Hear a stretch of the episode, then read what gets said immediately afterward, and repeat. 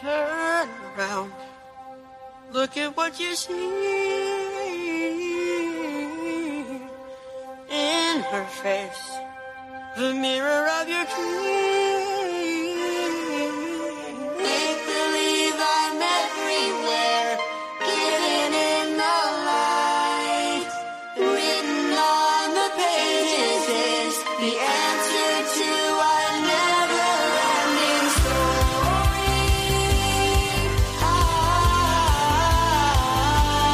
Essa é a cast começando. Eu sou o Léo Oliveira e hoje eu estou aqui com convidadas especialíssimas que quebrarão a quarta parede desse podcast. Começando com uma virgem aqui entre nós, né, pela primeira vez no S A Ana Lívia Marques.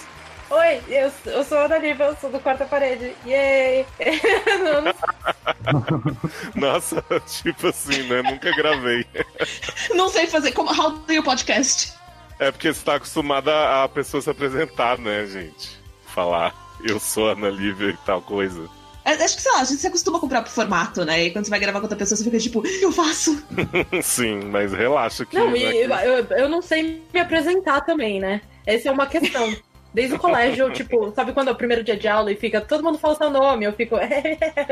Ah, não, agora você vai ter que dizer, eu sou Ana Lívia, eu sou de tal cidade, eu gosto tal de... Tal signo. É, profissão. Sou Ana Lívia, é, Ana Lívia, eu tenho vinte e sete anos, sou de peixes e sou solteira. Adoro. E eu não ouço B T S, gente. Então, assim, ou me amem ou me odeiem. Que absurdo. Ih, já gerou inimizade. Ai, adoro, que pelo... adoro que eu tenho uma K-popera pela primeira vez comigo nesse lugar. Obrigado, Deus. Eu sei que tu me sondas. Obrigada pela graça alcançada. E olha, gente, vocês já ouviram a voz dela, que já esteve aqui algumas vezes comentando Mulher Maravilha, falando da adolescência, dos micos de adolescência junto com a gente. Larissa Sirianni. Uhul, as pessoas só me chamam pra, pra pagar mico nos podcasts, porque eles sabem que eu gosto. É isso. É absurdo. Quase nunca pagou, gente. Não, jamais. Nossa, aquele episódio dos micos da adolescência, gente. O auge. O auge. Amo demais, gente. Melhor episódio. E eu queria, meninas, se vocês contassem, antes de a gente apresentar a outra pessoa que tá aqui, intrusa, sobre o podcast, sobre Mano o que, que vocês estão fazendo. O que, que a gente tá fazendo? Nem eu descobri ainda agora, faz um ano. Fala aí, Ana, você consegue apresentar nosso podcast melhor do que eu? Olha, o pitch de uma linha que eu faço no Twitter sempre é tipo, duas amigas falam sobre arco e construção de personagens, do cinema e da T V e da literatura. Yay! Porque é essencialmente é. isso, né? Olha, é, basicamente eu, eu dizer... e a Lari nos conhecemos há muito tempo, e aí a gente já tinha essas conversas, a gente já falava sobre essas coisas, e a gente falou, será que a gente não pode tornar isso um podcast? E aí foi isso que a gente fez. É maravilhosa, cara. Eu sempre falo pras meninas, porque assim, eu ouço tanto programas de coisas que eu li e assisti, quanto coisas que não, né? Uma conversa que a gente sempre tem. E aí quando são coisas que eu conheço, eu fico ouvindo e falo assim, mas tem isso tudo mesmo nesses personagens, gente? Tipo, será que o autor pensou nisso? Essas meninas estão melhorando, sabe, esse negócio.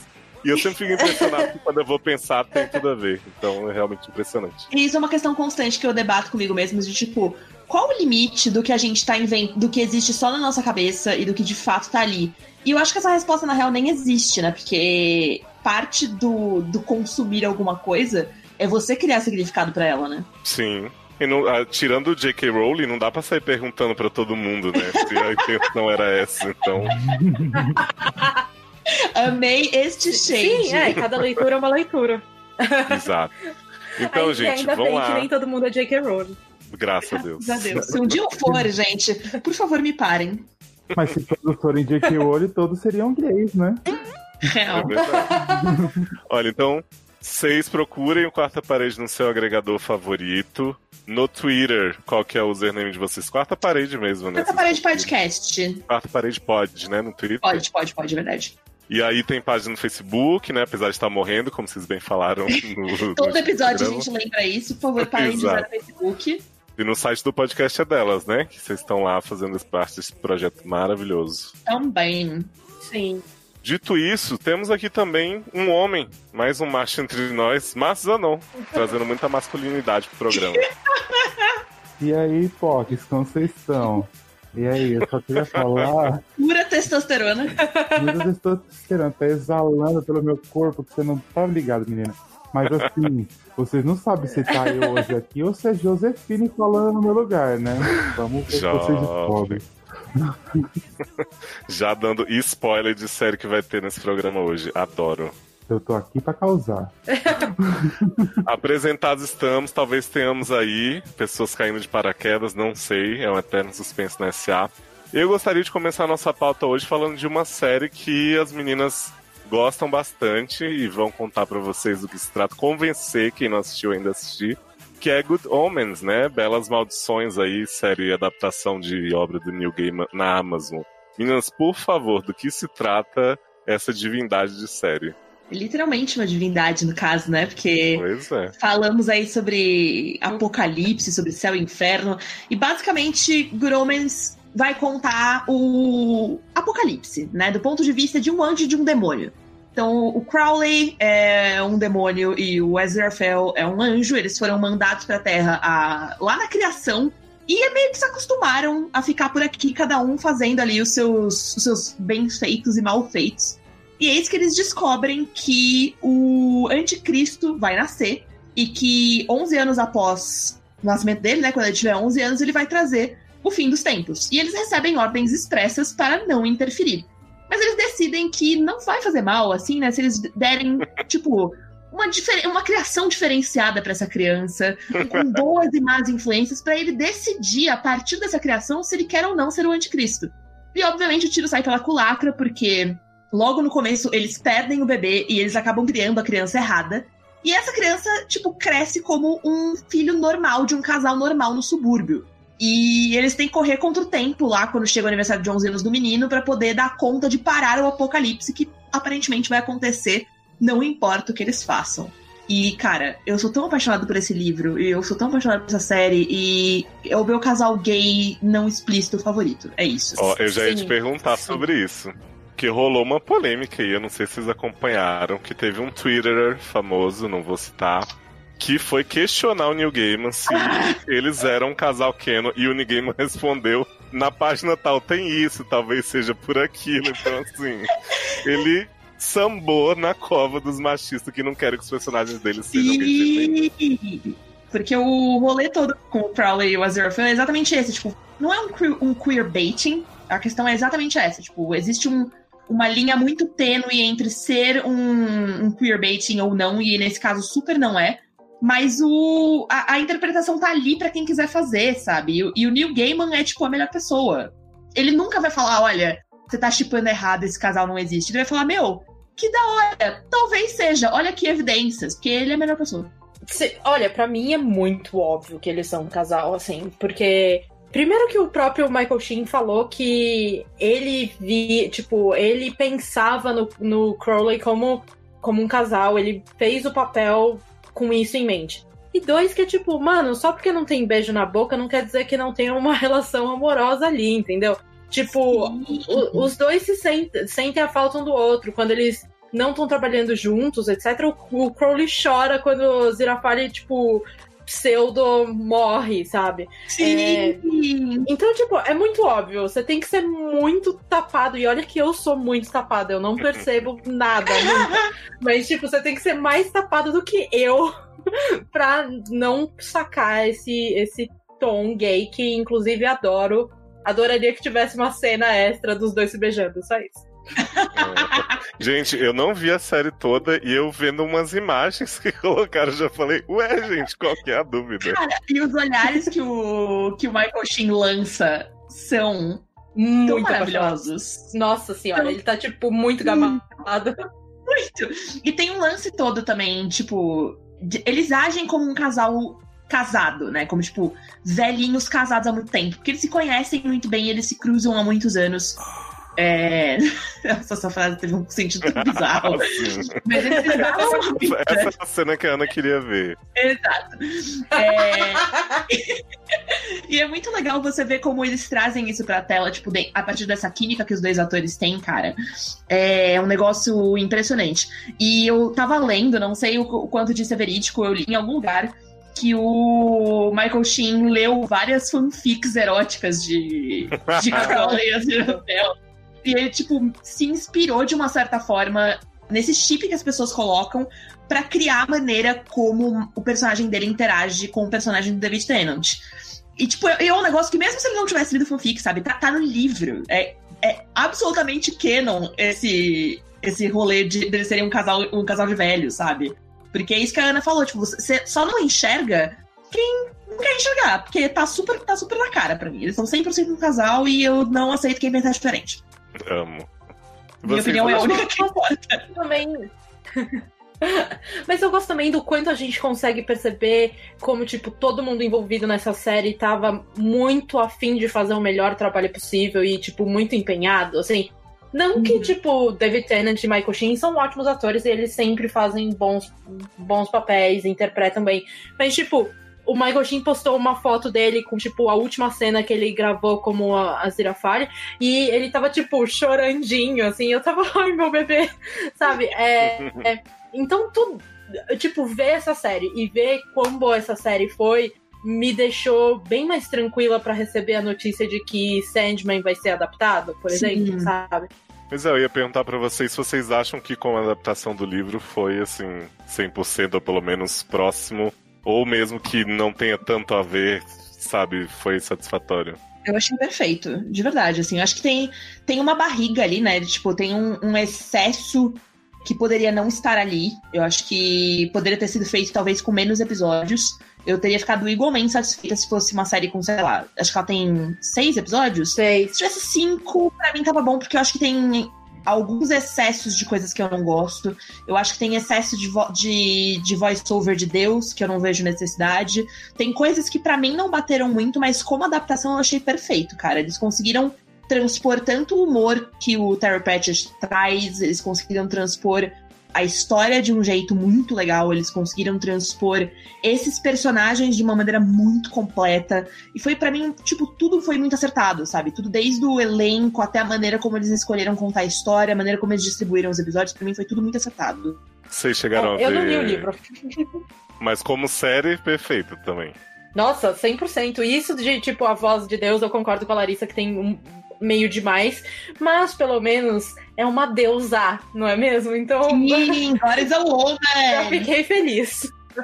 Mas, gente, vamos combinar que toda série que, que retratar a divindade deveria seguir esse caminho, né? Porque é o mais provável. Sim. Quem acredita, assim, acho que, por favor, vamos aceitar que, que Deus não é, uma é mulher. Masculino. Exato.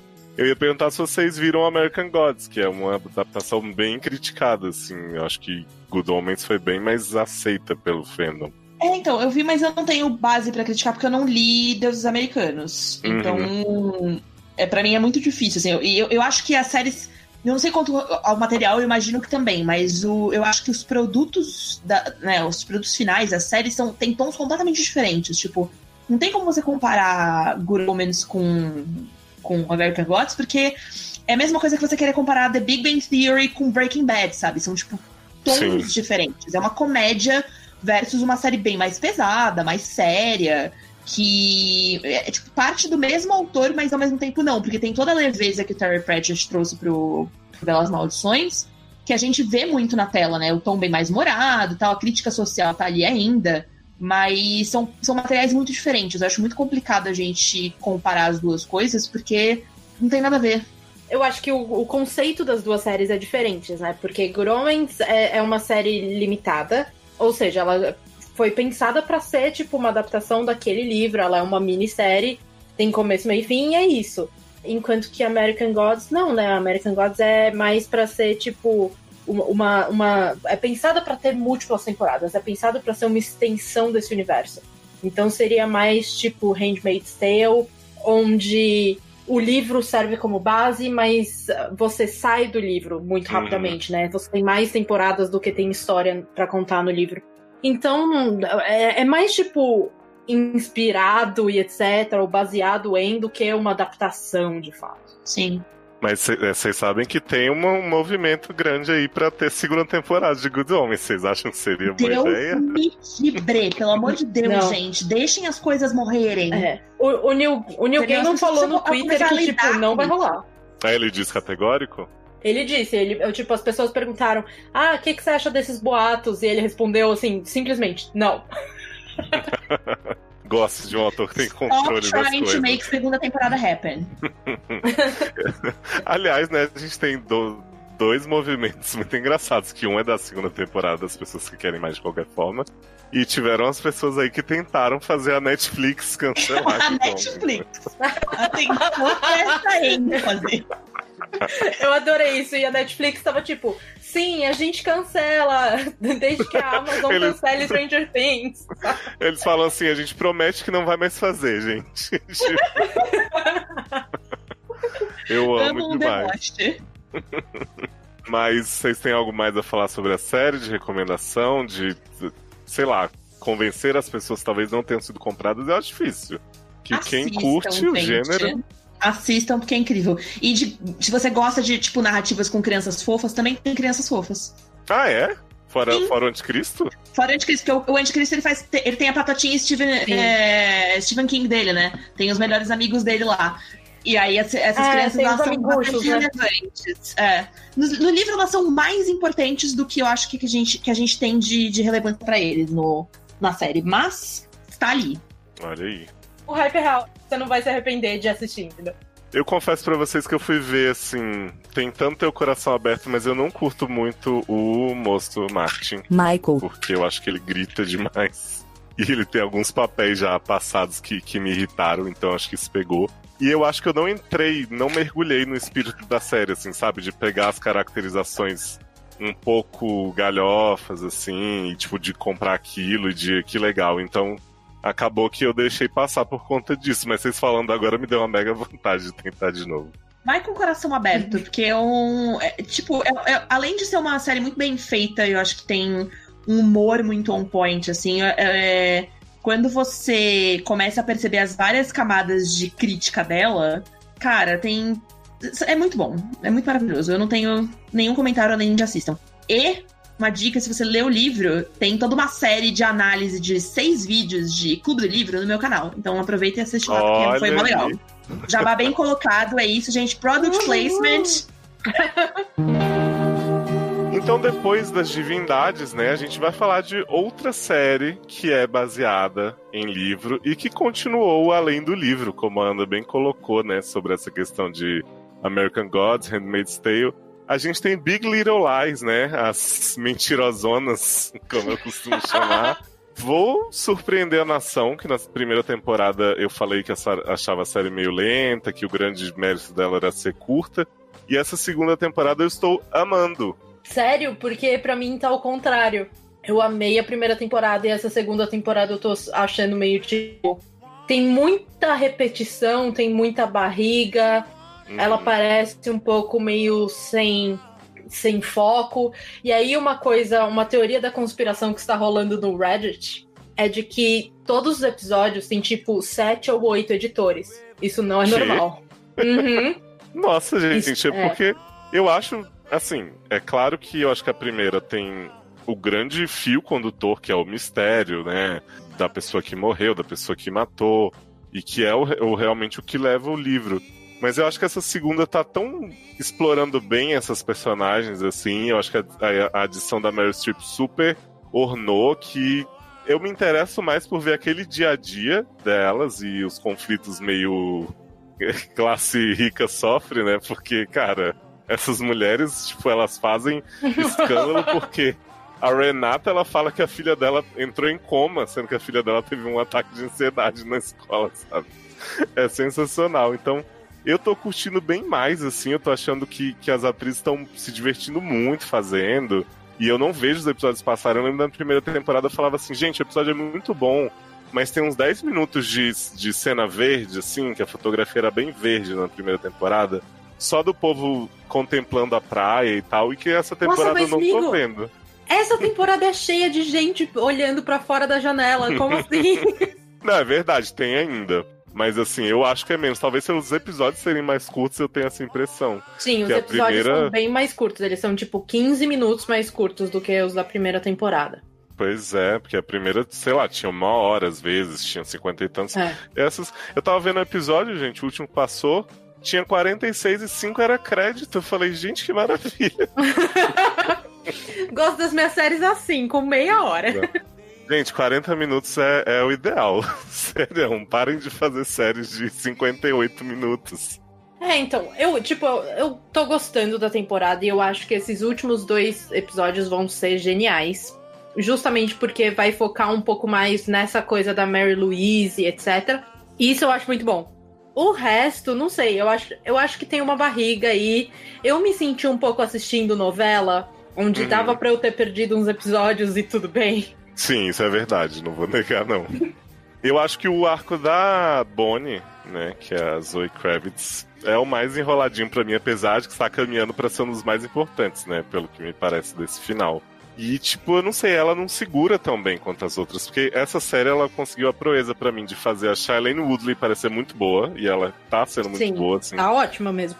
Na história dela com o namorado novo, do trauma que ela tem por conta do estupro, assim, pra mim tá sendo sensacional de ver cada expressão dessa menina. Reese e Nicole não tem que falar, né, gente? Tipo, puta que pariu. É, rainhas. E agora entrou a Meryl no meio. Laura Dern. Só, só rainha, só divas. Pois é. Laura Dern no plot Eu Não Vou Não Ser Rica, né? Adoro. Eu vou, eu vou comprar um urso polar pra todo mundo nessa porra. Um urso polar? Que? Cheguei é. no melhor momento. Você não sabe o que você tá perdendo.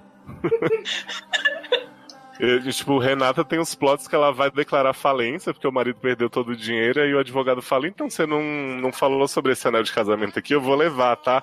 Ela, você tá louco? Eu tenho uma festa pra fazer, tipo, uma festança de aniversário da filha dela, e ela tá lá pedindo falência. Mas, amigo, agora... você viu o último episódio e o plot twist do final? É o do... o cinco, né? Que o é... namorado dela tá saindo da... da delegacia. Exatamente. Eu, eu vou fiquei... te falar que eu não entendi essa cena, porque eu achei que ele tava só saindo de um lugar qualquer num carro, e eu falei, ué, por que, que a Bonnie tá olhando pro, pro homem no meio da rua, gente? Aí eu voltei depois, o Edu me explicou o que tinha acontecido, eu falei, ah, ah agora eu fico curioso. É, então eu fiquei tipo, coitada da, da Shailene Woodley, ela não merece isso, ela já sofreu tanto, tadinha. Mas o que você acha que pode ter acontecido? Eu acho que ele é um policial infiltrado que tá, hum. tipo, namorando ela pra pegar informações. Ai, que horror, tadinha. Exatamente. Gente, não é possível que vão fazer isso com minha Jane. Cara, e essa série também, tipo, a relação da Jane com o Ziggy, pra mim, é sensacional, porque que série que você vai imaginar uma mãe falando com um filhinho pequeno sobre ele ter sido fruto de estupro? E eu acho que eles fazem isso com uma sensibilidade. Sim, e sim. A atuação daquele menino é, é sensacional. Ele pergunta pra ela, você acha que eu vou ser igual a ele? Ela fala, te garanto que não. É muito forte, é muito lindo o que eles têm. E, tipo, fazia tempo que eu não via uma relação mãe-filho sendo tão bem feita. Sim, de fato, é muito delicado. E ela conversa com ele de uma maneira muito honesta, assim. E é legal ver o contraste entre, tipo, cada uma das mães... Uhum. da série, sabe? E especialmente agora que a gente tá tendo as segundas gerações de, é, de mães, né? Que é tipo a Meryl Streep e depois a mãe da Bonnie, etcétera. E ver todos os filhos que elas geram e as consequências, enfim. Eu, eu, eu gosto muito, eu gosto dessa relação de família da, da série. E, de fato, Jane, pra mim, é tipo a relação dela com o filho dela é a, é a melhor e mais saudável da série inteira, sendo que o começo, tipo, a maneira como esse filho nasceu é a pior de todas, sabe? Pois é. E, cara, a personagem da Meryl, a Mary Louise, ela é sensacional pra mim, porque, assim, eu amo antagonistas que você entende, que você compra tudo que eles fazem. Então, assim, por mais antiquada que ela seja, por mais que ela fale coisas pras outras que te incomodem, ela é uma mãe tentando entender o que aconteceu com o filho dela e se recusando a aceitar que o filho dela fosse um monstro. Então, assim... qualquer uma dessas mulheres faria a mesma coisa na situação dela. Você não consegue dizer, nossa, que mulher escrota, olha o que ela tá fazendo com a outra que foi estuprada e com, com a, a nora dela que tá passando por esse monte de dificuldade. Não, você vê as dificuldades dela também, né? É, e ela tem uma certa razão, porque assim, a Celeste tá descompensada, né, gente? Vamos combinar? Ela tá, ela tá, tipo, transando com todo mundo, tá tomando um monte de remédio... tá tendo surtos de agressividade, então assim, faz sentido. É claro que a gente não quer que isso aconteça com a nossa bebê Celeste, porque ela também já sofreu muito, mas assim, Meryl, Meryl Streep está sendo sensata. Sexista, machista, meio chata pra caralho? Sim, porém sensata. Sim. Eu amo a cena que a Renata diz, eu vou dar uma chamada nela, vou fazer ela desistir de pedir a guarda dos garotos. E aí ela chega na casa da Renata e fala, o que aconteceu com seus móveis? Tá tudo tão vazio. Ela sentada numa cadeira. Eu imagino muito essas atrizes todas dizendo assim, olha, gente, eu faço questão da minha cena com a Meryl, então vocês dão um jeito de colocar aí. Não, mas vocês falaram, né, gente? Vocês não iam querer fazer qualquer, tipo, uma cena que você entrega café pra Meryl Streep. Não, eu ia querer gente, fazer. Gente, vocês não sabem, teve uma cena que foi cortada, que era a Reese Witherspoon jogava um sorvete nas costas da Meryl Streep. Ah, eu fiquei revoltado dessa foto. Cena ter sido cortada, gente. Eu precisava disso. Eu amei que o tweet dela é tipo, and this will fall, tipo, vai ficar guardado na minha memória com carinho. É, nós sempre teremos esse momento. Gente, por que você grava isso e não põe no episódio? Então, por causa da minha teoria da conspiração, que é de que eles tiveram alguns problemas aí no, tipo, no background que a gente não tá sabendo. E o, dizem que é o fato de que o diretor, a diretora não tá sendo convidada pra nenhum, pra falar sobre, é, não deu nenhuma entrevista sobre a série, e aí eles dizem que talvez tenha tido alguns problemas, e eles tiveram que resolver esses problemas na edição, e por isso que tem coisas estranhas. Não sei, gente, não sei. Mas na verdade, co- cortaram isso porque a série tá uma merda. Para com então... isso. Chegou a voz da polêmica. Chegou a chega pra causar.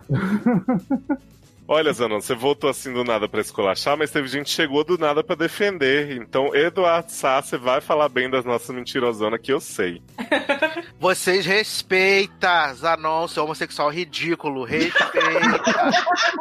Respeita minhas mentirosonas, respeita a Meryl Streep, deixa de ser recalcada. Respeita a minha caminhada. Ainda bem que a homofobia foi criminalizada, agora eu vou denunciar essa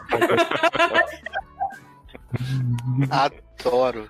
Edu, seja bem-vindo à roda de conversa. A gente estava aqui debatendo alguns dos problemas e algumas das qualidades. E tem essa, essa coisa da cena do sorvete, né? Que o Reese jogou em Meryl. Então a gente queria saber por que que Madeline não pôde ter essa satisfação de deixar Meryl Louise mais fria, né?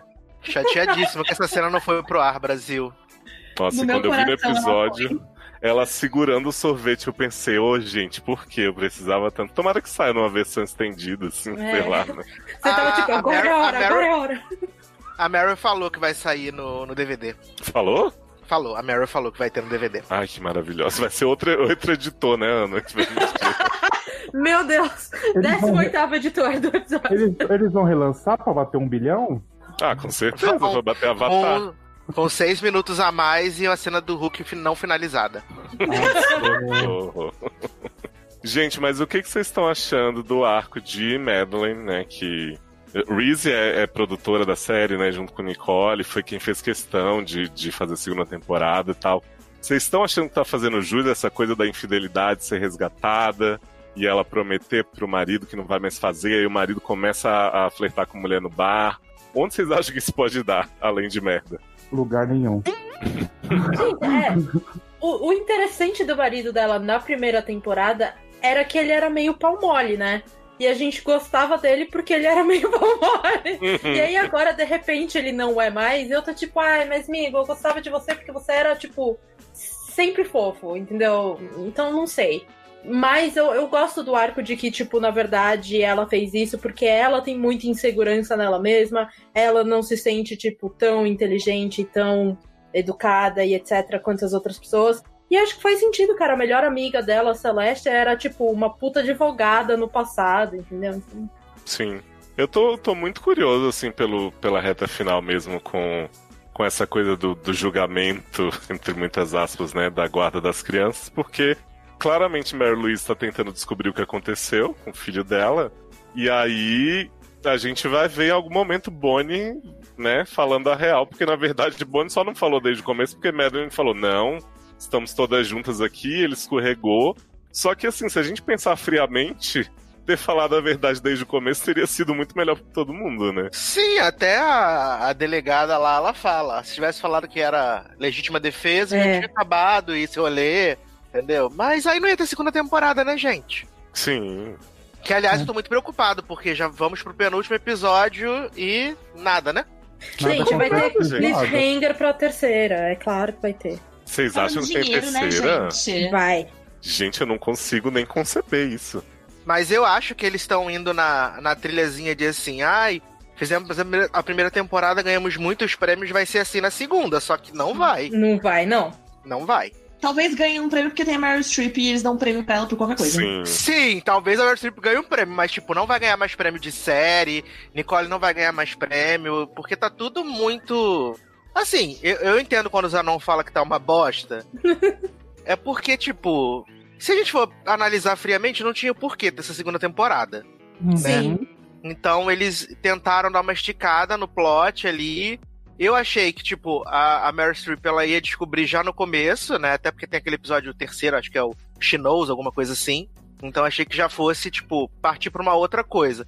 Mas como a gente já tá no penúltimo episódio e a Meryl vai levar pro julgamento pra poder, for, pra poder forçar a galera a responder o que ela quer saber, eu acho muito zoado e não vai dar tempo. Aí fica muito propenso até a terceira temporada, que eu acho mais desnecessária ainda. Fico preocupado.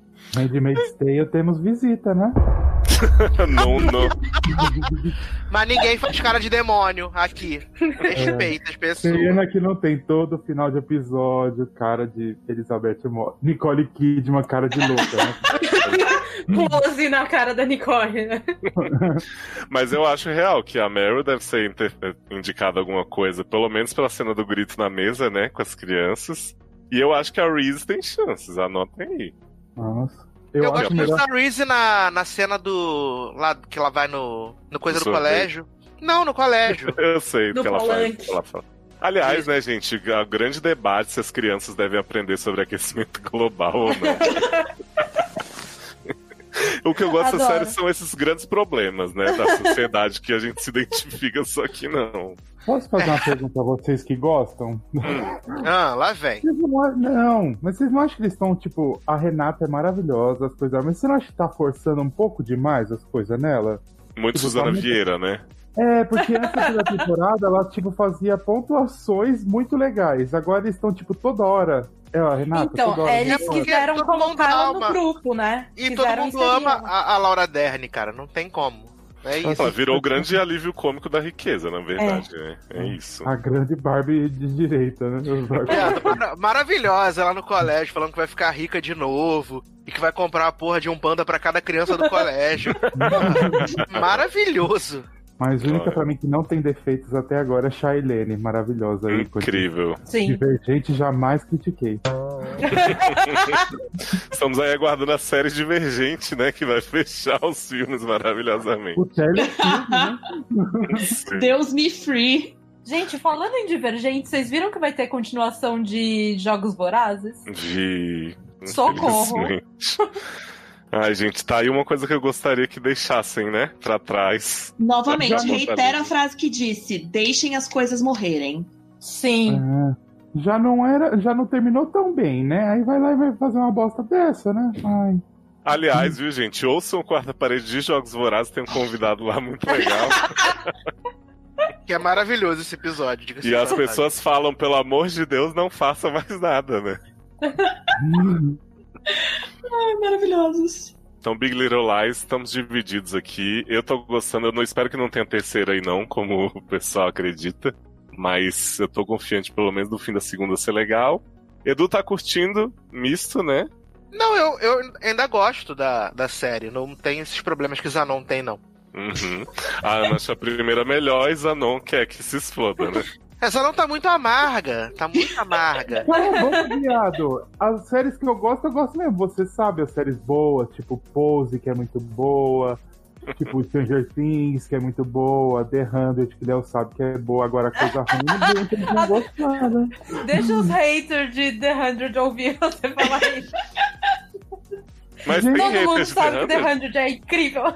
Nossa, meu Deus, toda vez que eu falo bem de The cem, o meu Twitter bomba de gente falando, ai, desisti dessa bosta na segunda temporada.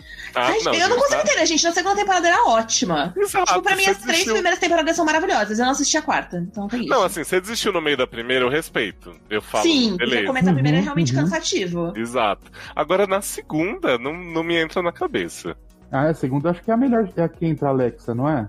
É. É, é, nossa. Então, filha, tem saudades dela até hoje. Vou... É, o grande problema é quando eles começam a matar, a matar as lésbicas, né, gente? Aí, realmente... Ah, é. é. Mas, olha, a gente vai falar de The cem daqui a pouco, porque eu gostaria que a Lara e o Zanon contassem pra gente sobre a segunda temporada de Dark. Essa série que... deixa as pessoas, explode uma cabeça por minuto de episódio. Eu preciso dizer que, gente, se você assistiu Dark e não ficou se sentindo absolutamente coisado, você não tá assistindo certo. A única maneira possível de assistir Dark é você terminar se sentindo estúpido. Porque é uma série que foi feita pra isso. E eu, eu respeito séries que fazem eu me sentir estúpida, porque não é tanta coisa... Assim, não quero falar que, nossa, eu sou muito inteligente, mas assim, eu acho que, tipo... Hoje em dia tem, pouca, tem pouco material de ficção que se esforça pra te deixar... pra dar um bug na sua cabeça, sabe? Tipo, um bug real de, tipo, você entender... Hum. Mas o entender te deixa, tipo... Não, caralho, não pode ser isso. Eu devo estar entendendo errado. E aí você fica nesse loop de estar entendendo ou não, entendeu? Acho que o, o lance pra Dark, pra mim, é que ela, faz cam- ela escolhe caminhos muito inteligentes, que não são óbvios. Ouvindo você falar aí, eu pensei que, assim, sem ver Dark hoje, porque eu na primeira temporada fiquei perdidaço... Assisti os vídeos da Carol Moreira pra entender, e mesmo ela fazendo cena por cena eu não entendi. Então, assim, mas eu acho que a série tem o mérito dela te deixar nesse estado, não porque ela não faz sentido, como muitas outras, tipo, sei lá, Handmaid's Tale, que você termina um episódio, não tem conexão com o próximo, o motorista tá sendo ameaçado, deixa a mulher pra Paris sozinha na neve. E aí no outro episódio ele fala, oi mulher, onde você tava? E aí você fica assim, saudade. Sumida, é sumida. Exato. Então assim, eu acho que é muito legal que eles deixem as pessoas assim por conta das costuras que eles estão fazendo na trama mesmo, né? E não porque você encontrou um furo que você não sabe se é furo ou se... sou burro, né? Então, cara, e acho que tem um mérito também muito bom que eu, eu hoje em dia saúdo as pessoas que fazem isso, que é uma série muito bem programada, porque ela é programada pra ter exatamente três temporadas. E aí você vai entendendo por que, que ela tá programada pra ter três temporadas, inclusive no meio da segunda, né? Porque eles falam do negócio dos três ciclos, hum. e por que que são ter, três ciclos, de que maneira que isso é relevante, e tipo, cara... É um rolê muito doido de você entender, mas não entender nada. De você acompanhar sem realmente saber se você tá acompanhando. Mas eu, eu curto muito a maneira como eles usam o lance todo de viagem no tempo. Porque pra mim é tipo... Enfim, eu, eu curto muito narrativa com viagem no tempo. É tipo, de longe uma das minhas coisas preferidas com relação à ficção científica. E eu acho que eles fazem uma viagem no tempo muito true, sabe? Muito tipo... A forma mais crua e verdadeira de viagem no tempo que é tipo... Primeiro, foda-se quais são os mecanismos que te levam a viajar no tempo. Isso não é relevante. Ninguém tá te dando uma explicação científica de como isso funciona. Uhum. É, segundo, que isso fica mais claro ainda nessa temporada, é, eles, eles explicam a teoria de viagem no tempo usando um livro. Eu, eu acho essa cena fabulosa. Eu já tive que explicar ela umas dezoito vezes pra um monte de gente, mas é impossível explicar ela porque, tipo, ela faz sentido sem fazer. Que é, tipo assim, se você pega, o, no caso do, da série, um livro. Existe esse livro... que chegou até um personagem, sei lá, no ano de dois mil e dezenove. E esse livro tá lá que ele foi escrito no ano tal. E aí você pega esse livro de dois mil e dezenove e você leva pra pessoa que escreveu ele vinte anos antes dessa pessoa escrever. Esse livro deixa de ter um ponto certo de existência, porque ele já existia vinte anos antes dele ser escrito, ele continuou existindo durante todo esse percurso, e você não sabe mais dizer se ele foi escrito porque ele já existia ou se ele existe porque ele foi escrito. E o lance todo com... toda a temporada de Dark, com toda a história de Dark, é exatamente isso. Não existe um ponto certo de início para nenhum dos eventos. Você não sabe dizer se eles existem porque começou nesse ponto, ou se ele começou nesse ponto porque ele já existia antes, porque é cíclico. E quando você percebe isso, você, você entende que não vai ter nenhuma, nenhuma maneira de você acompanhar tudo. Você fica tipo, caralho, isso é muito da hora. Eu tô só a Nazaré. A, a grosso modo, é tipo assim, aquela, aquele ditado, quem veio primeiro, o ovo ou a galinha? Sim! Não tem como a gente saber, é um bagulho que é um looping é, nele mesmo, assim, né? Que o começo e o fim nele mesmo, e a gente não sabe de onde veio a origem. Tanto que tem, que eu já contei até pros meninos, spoiler, tá, gente? Tem de Dark aqui, que a mãe é, é mãe da filha dela e a filha é mãe dela. Sim, é cíclico. Mano, é muito foda na hora que eles revelam isso. A gente fica querendo saber quem é a mãe, quem é a mãe dela, e aí depois a gente descobre que é mãe, que é filha dela, que o O marido dela, na verdade, comeu a neta. E você achava que o mais bizarro era o menino que era apaixonado pela tia, né? Tipo... Sim. Eu amo aquele meme, o Sato sempre fala, né? Que são as mesmas pessoas... Você, você... A, sua, a sua tia. Isso, a sua peguete. A menina que você gosta. O seu pai, o menino que sumiu. É, é muito maravilhoso, cara. No começo da primeira temporada, eu ficava muito, tipo, sem... Porque a primeira temporada, ela é muito confusa. Porque você não... Porque é muito personagem, primeiro. É muito vai e volta. É muito difícil você se adaptar ao, ao ritmo da série. Eu acho que isso também tem um pouco da maneira como a gente tá acostumado a consumir o enlatado americano. A gente, no máximo, consome, sei lá, é, coisa inglesa. A gente não tá acostumado a ver narrativas de outros países e a maneira como outras pessoas pensam história. E tem uma diferença de ritmo muito clara em Dark, né? Uhum. Pra quem não sabe, é uma série alemã. Então, a maneira como a história se desenrola, a maneira como a gente acompanha isso, a maneira, o ritmo da série, que ele é, principalmente a primeira temporada, ele é um pouco mais arrastado. É uma coisa muito europeia de se fazer, e acho que o tom que isso dá acaba desgastando um pouco quem tá assistindo, especialmente porque demora muito pra você conseguir acompanhar minimamente o que tá acontecendo. Mas o que eu mais curti na segunda temporada é que, tipo, eu já fui preparada pra isso, eu já tava acostumada com o ritmo de Dark, eu já tinha feito as ligações mínimas, e essas ligações mínimas são, tipo, continuo não sabendo quem é uma boa parte desses personagens, mas o centro, que é o, o menino Jonas. Jonas lá, você entende quem ele é dentro da conexão dele com vários daqueles personagens. E beleza, é tudo que você precisa saber. E na segunda, eles fazem um trabalho melhor de te contextualizar com esses personagens, de fazer essas ligações, sem... Obviamente você depende, mas assim, ele tem um lembrete constante de quem são essas pessoas. Porque quando eu comecei a assistir, faz, meu, dois anos que a primeira temporada foi ao ar. Eu comecei assim, eu não lembro quem é metade dessa galera. Mas eu acho que ele tem um, um negócio muito autoexplicativo. Tipo quando você pega um segundo livro de uma série e ele te faz uns remembers, assim, de tipo, nossa, porque... Seis meses atrás eu estava com fulano antes dele morrer. E aí você, tipo, olha, eu não lembrava que o fulano morria. E aí você tem esse, esses, essas ligaçõezinhas durante o início da segunda temporada que são essenciais pra você acompanhar, né? E, sei lá, eu não sei se é porque eu já tava muito bugada também da primeira, que quando eu assisti a segunda, ela fez sentido muito mais fácil pra mim. E uhum. Esse lance todo do ovo e da galinha, essa, essa coisa cíclica, cara, me encanta muito, porque é o, o mais real, é o paradoxo máximo de viagem no tempo, né? Você não tem como explicar, porque não, não é que você abriu linhas de tempo separadas, não, tipo, as coisas acontecem porque elas sempre acontecerão assim. É muito doido. Não, é, eu já imaginando falou, vocês na terceira, nossa, pode... a série dá tão simples, linear.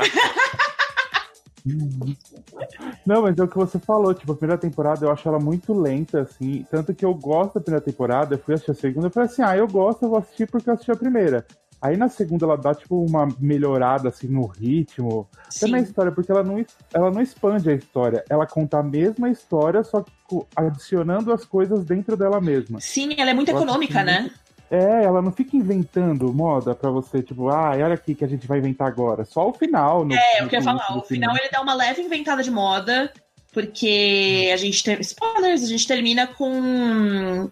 com a menina dando um hint de que existem multiversos. Mas mesmo assim, eu, eu acho que dá pra gente confiar o suficiente dentro dessa narrativa de que eles não vão expandir isso pra além do que eles podem controlar. Porque vai ter essas três temporadas e é isso. E eu acho que eles fizeram um, um controle muito bom de, de mundo até agora. Porque é exatamente isso que você falou. Tipo, eles não vão... Não crescem loucamente pra criar... um bilhão de storylines e um bilhão de... Não, você mantém a mesma, a mesma linha, entendeu? Você é, só faz... já, é, já é brincado é, o suficiente, é, né? Exato. Não, não teve adicional... Assim, se você ver tipo de mistérios, coisas na segunda temporada, não teve nada de novo. São coisas que já tinham na primeira temporada que eles foram explicando que a gente, pra encaixar naquela história, entendeu? Sim. Não, muito foi. Dark, essa temporada eu acho... sensacional, e aí esse negócio que eles contam, essa linha do tempo que eles contam, que passado, presente, futuro, acontece tudo tipo ao mesmo Sim. tempo, que você não pode ir pro, futuro, pro passado pra alterar, porque o passado já aconteceu. É, então, ele não... é, é cíclico. É, eu acho muito bom, bem foda, assim, essa, essa temporada foi, agora ansioso para a próxima, com a menininha agora fodona, querendo, agora o que, que eles vão fazer pra, pra salvar, né, o tempo, né, se vai Sim. salvar, né. Se vai salvar. Eu, sinceramente, eu prefiro que seja um final trágico. Eu estou torcendo para um final trágico onde eles fazem, fazem, fazem, mas não tem nada que eles possam fazer para resolver. Eu acho que não tem como salvar, tipo, que vai, pra mim também vai ser, tipo, o final trágico, vai chegar, o Jonas vai virar o Adam lá, no, vai ter que virar, e eu acho que o Adam pode ser que faça alguma coisa, que toda aquela caminhada... No futuro, gente, né? É, ele ser o vilãozão agora, tudo, pode ser que isso tenha uma explicação que ele que vai arrumar tudo depois, né, não sei também. Vocês sabem também que sendo essa narrativa europeia, essa forma diferente de contar a história, pode ser um final totalmente aberto, né? É, então... É uma possibilidade. Fica para a interpretação, uhum, se deu certo ou não. Mas assim, se é uma coisa aberta, tipo, livre, inter... é, livre interpretação, que faça sentido, eu acho ok. Uhum. Agora não vai me deixar um bagulho que eles vão fazer negócio e falar assim, ah, então, se ferra aí, vamos, fecha, vou fechar na sua cabeça que eu cago o seu final. Faça o seu final, né? Uma cena, várias pessoas em vários tempos olhando pro céu, né? Mas vejam Dark, viu, gente? Fica aí a nossa recomendação. Todos os cinco aqui gostamos muito. Nossa, eu amo oh, essa tem... série. Sei tudo sobre. Sei tudo sobre. Vou mandando muito bem. Vou indicar pra Larissa uma coisa meio Dark, The Way. Maravilhoso. Ah, não, para com isso. Deixa a Larissa. Isso aí, aí, deixa a Larissa ver a Anja, sim. Cala sua boca. É de realidade para... Eu gosto muito de The Way, então não falei mal do meu bebê. Gente, The Way é uma, é uma brisa muito... Boca, né? Eu muito. Amo, é a série da minha vida. Eu adoro, eu faço umas dancinhas. Eu, eu sei lá o que aconteceu na primeira temporada, gente. Foi uma viagem de ácido muito louca. E era muito engraçado porque eu assisti com a minha mãe. E aí, hum. e a gente terminou a primeira temporada, ela olhou pra minha cara e falou, eu não entendi nada. Eu falei, não. Eu li um tweet que resumia bem The Way. Falava assim, vocês sabem que nem quem escreve acha que tá fazendo algum sentido. Cala a boca, respeita. Você é uma ridícula recalcada. Você assistiu a segunda, Larissa? Não assisti ainda. Eu ia assistir ah, com a minha mãe, mas até agora não rolou. Eu adoro, é mais confusa ainda. Maravilhosa. Nossa, é mais fácil que a primeira. Pra Nossa. Mim, fez mais sentido a primeira.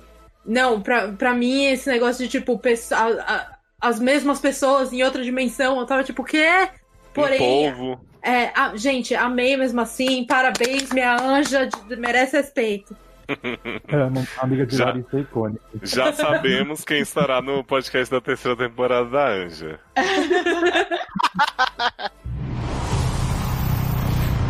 E olha, nós falamos aí de séries do streaming, né? Esse, esse método ultrapassado.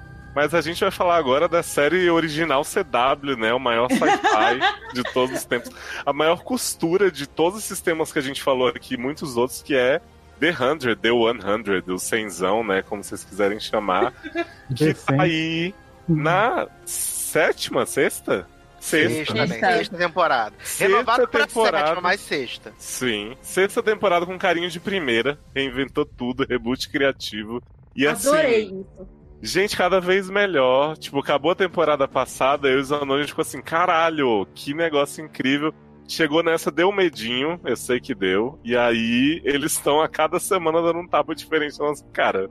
Nossa, essa temporada tá muito boa. Mas assim, vou ser bem sincera e falar que eu nunca passei por um momento de odiar The cem, assim. Hum. Pra mim, a temporada passada, eu já tava achando genial aquele negócio de Blood Rain, não sei o quê...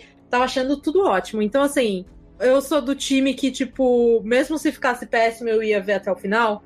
E agora não tá péssimo, não é mesmo? Então eu tô não muito tá, feliz. Gente. Eu acho a temporada passada bem boa, mas eu acho que ela tem um meio, meio fraco, assim. Tipo, ela começa super uhul, junta núcleo, flashback do pessoal do bunker, Octavia fazendo todo mundo comer bloco de carne, que na verdade foi a mãe de Clark que fez. E aí ela vai no meio dando uma derrapadinha, mas no final eu falo, caralho, tipo... Achei que a série ia só continuar aí nesse, nesse status quo dela e, tipo, mudou total, né? Então, mas uma coisa que eu fiquei muito feliz é o fato de que, pelo menos, o Bellamy não ficou, tipo, ai, a Clark, eu odeio a Clark, porque, Jesus, essa é a coisa que eu mais tenho preguiça nessa série, o fato de, tipo, as pessoas que têm que fazer coisas ruins, que, assim... Tem que fazer isso desde o primeiro dia da primeira temporada. As pessoas estão ressentidas com elas, tipo, o tempo todo. Eu fico, supera logo, caceta. Get over it. As pessoas que as outras estão vivendo e elas estão lá incomodando, né? É, exatamente. Gente, se não fosse pela Clark, ninguém que tá nessa temporada estaria aí. E tem essa constante de que, tipo, alguém tem que ser responsável pelas decisões horríveis. E são sempre as mesmas duas pessoas. Exato. E ninguém chega pra ela e fala assim, Clark, fica quietinha, deixa que eu resolvo. Fica não, tranquila. Porque tem essa responsabilidade. Tipo, a Clark é uma personagem, tipo, odiosa e que, tipo, é, que é muito difícil, às vezes, você gostar dela, porque ela, ela é merdeira. Só que ela é merdeira porque, tipo, ela é a única pessoa que entende que, ela, que todos eles estão numa situação... Que, bicho, ou você faz merda, ou você não faz nada. E o fa- não fazer nada, noventa por cento das vezes, é uma, é uma opção pior. Então, tipo, ela é a única Sim. que tem coragem de fazer o que ninguém tem... Todo mundo precisa, mas ninguém tem coragem. E aí todo mundo fica, tipo, caindo em cima dela. Clark, maravilhosa, eu vou defender ela até o fim. Sim, exatamente. E aí, tipo, todo mundo fica de mimimi, assim. Ai, você deixou o Bellamy lá pra morrer. Eu tava, tipo, mano, mas ele cagou. Ele ia deixar a filha dela pra morrer, entendeu? Então, tipo, ela fez uma escolha. É isso que ela tem feito. E se ele sempre. Não tá se importando, né? Exatamente. Tipo, e eu gostei que, pelo menos, assim, tirando a menina lá, qual é o nome dela que tem um problema na perna? Raven. Raven. A Raven. Isso, tirando She a Raven, Raven, todo mundo, tipo, superou rapidinho isso aí. Eu acho ótimo. Nossa, a Raven tá no plot chato que não supera jamais, desde a morte do outro.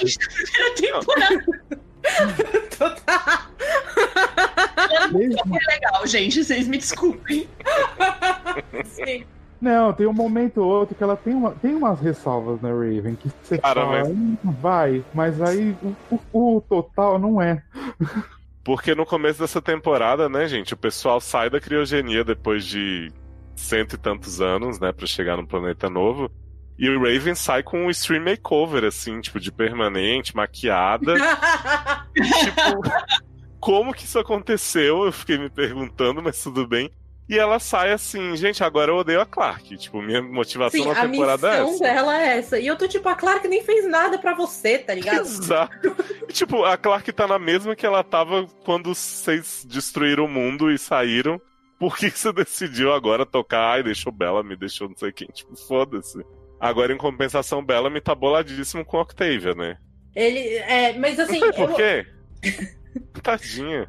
Então, eu, eu acho que, tipo, a justificativa da Octavia vale tanto quanto a da Clark, sabe? Ela fez o que ela tinha que fazer, pode parar de odiar ela.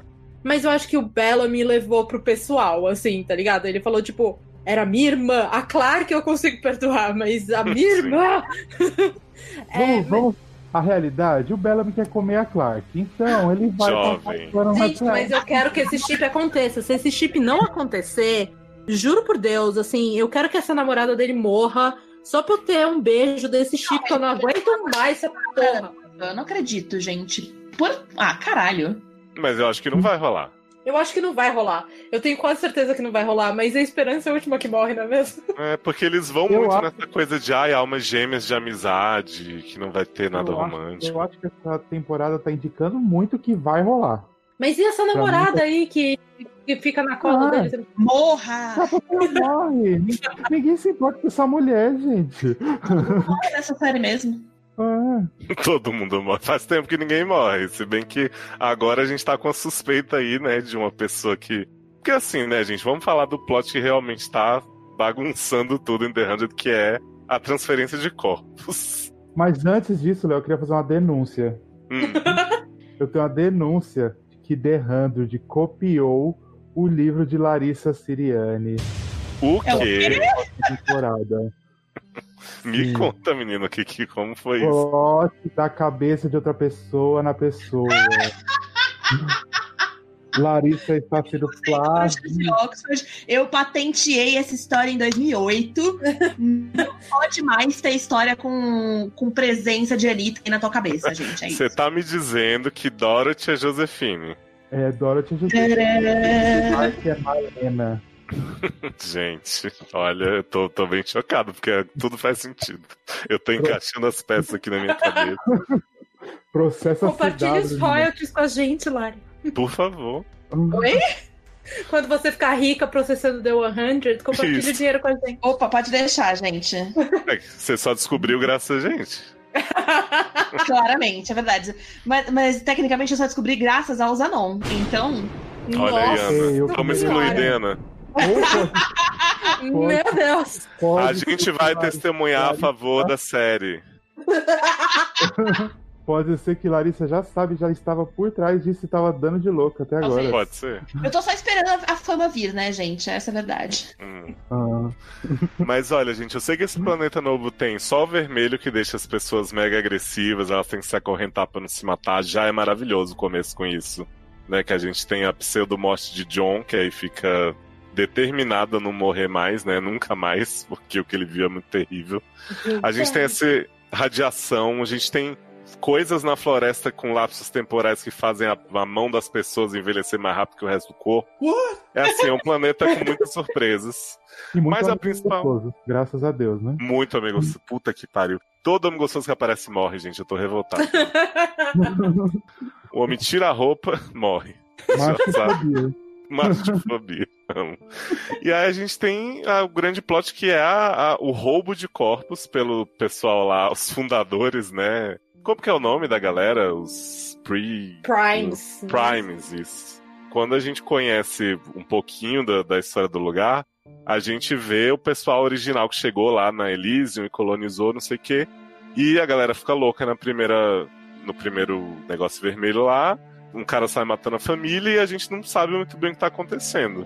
E aí, quando o Clark começa a botar as asinhas de fora de novo, né? Pegar os homens e tudo... A gente vê que Clark se ferra porque a mulher não pode ter a liberdade sexual dela, que ela já, né, é. toma na cara. E aí fazem o que com Clark, Ana, quando ela tá lá vulnerável no seu pós-coito? É, abduzem a Clark e levam ela lá pro centro onde roubam, roubam os corpinhos das pessoas. Basicamente matam ela, né, teoricamente era pra ela ter morrido. E colocam, tipo, no cérebro dela o chip do cérebro da filha de um dos fundadores. Aí ela é uma dos Primes. Só que essa mina aí, a Josefine, não é isso? Ela é louca. Louca! Muito! Ela não é pouco louca.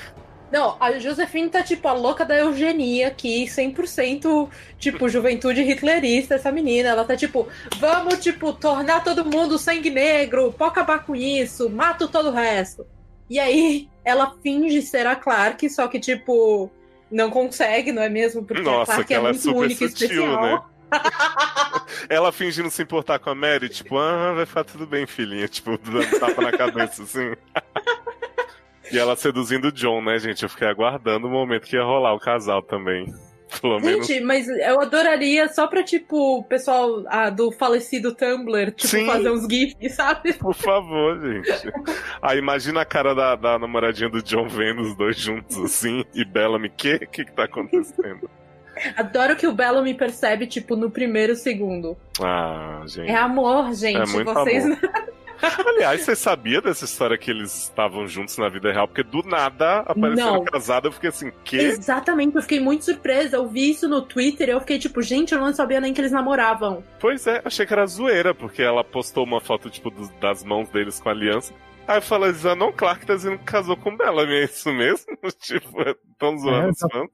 Pelo menos em algum lugar o meu chip acontece, né? Merda. Fui, eu joguei até a foto no Google Imagens pra saber se apareceu uma igual, né? Falei, vai que ela pegou dentro das internet, né? Pois é. Mas e a gente, tá, né? Enquanto o Josephine tá aí querendo roubar o, o corpo de Clark de vez, né? Porque Clark não morreu, claro, a gente não ia permitir. Ela tá lá no fundo de sua consciência, lutando com seus fantasmas, né? Com desenho de Lexa na parede. Um Essa homenagem. Marav... um quarto maravilhoso de quadrinhos. O quarto de todos. Né? Sim. Não, mas eu amei no episódio dessas memórias que ela fica trocando de penteado a cada cena, assim, cada mudança de cenário ela tá com um cabelo da série. Achei, assim, uma homenagem muito linda pro que é Clark na série. Ah, eu também gostei. Achei que foi, fizeram até um esforço, né, pra fazer o negócio. Não quiseram dar uma... Sim. Eu só achei que, assim, não conseguiram que a Alexa voltasse, porque ela tá aí, né, em The Walking Dead eternamente. E aí tiveram que colocar a fulaninha radioativa da segunda temporada. Não conseguiram nem Jasper pra voltar pra essa visão de Clark. Nossa, colocava ela. O orçamento tava muito limitado. Tava. De Nossa, fato, eu nem lembrava dessa menina, cara. Eu nem lembrava do Mount Weather, não é isso? Isso, é. Era a namoradinha do Jasper. Deixava só o pai dela falando, filho. Ela tava melhor. Sim, o pai dela foi bem legal. O Monty foi bem legal, porque a gente tem o apego emocional, né? Ele ajudando ela ali. É muito engraçado, né? Porque a gente tem que pensar que é o subconsciente da Clark, mas ao mesmo tempo a gente quer acreditar que seja um monte, assim, porque seria muito bom. E aí a gente só deixa passar e fala, é um monte e é a menina, tipo, foda-se. Ah, é uma coisa meio brega de tipo, as pessoas sobrevivem nas nossas memórias. Isso, exatamente. Cara, e aí eu sei que assim, tá rolando esse plot da floresta também, que tem os filhos de Gabriel, que é uma galera que quer derrotar os Prime, né? Adoro que eles falaram assim, a gente não quer colocar velho nessa porra, faz ele mudar de corpo agora. Sim, e botar num gostoso. Eu amo a C W, gente. Mas o requisito da não C W não pode é ter nada isso. Do que uma pessoa muito gostosa. Só pode ter gente gostosa. Exato. Eles colocam pra esse plot da floresta a Octavia e a Guiosa. Eu gosto de chamar ela de Guiosa, porque eu imagino que ela é um, um prato. E aí, tipo, eu falei pro Zanon, quantos episódios você dá pra Octavia ser filho de Gabriel desde criancinha? Tipo, não é tomada. Porque a cena dela é essa, chegou na floresta, a bicha se transforma no, no povo que tá lá. Eu amo esse plot dela com a Guiosa. Apropriação cultural. Sim. E Guiosa é a grávida de Taubaté, ela tá grávida há trezentos e cinquenta ah, anos. Tá. Faz dezoito temporadas. Não, o pior é que ela tá literalmente há mais cem anos, né? Porque, coitada. Ela, ela já tava grávida antes do primeiro congelamento, né? Quando o pessoal tava preso, uhum. E ela foi congelada de novo grávida. Gente, essa criança tá lá firme e forte, né? Vai nascer tipo o Thor, né? Que não vai morrer pra nada, né? Sim. Lembra que escolinha do professor Raimundo tinha uma mulher grávida, grávida de uma criança de vinte anos? Ah, que horror! É a Guiosa. Olha a referência. Fazia tudo, brasileiro.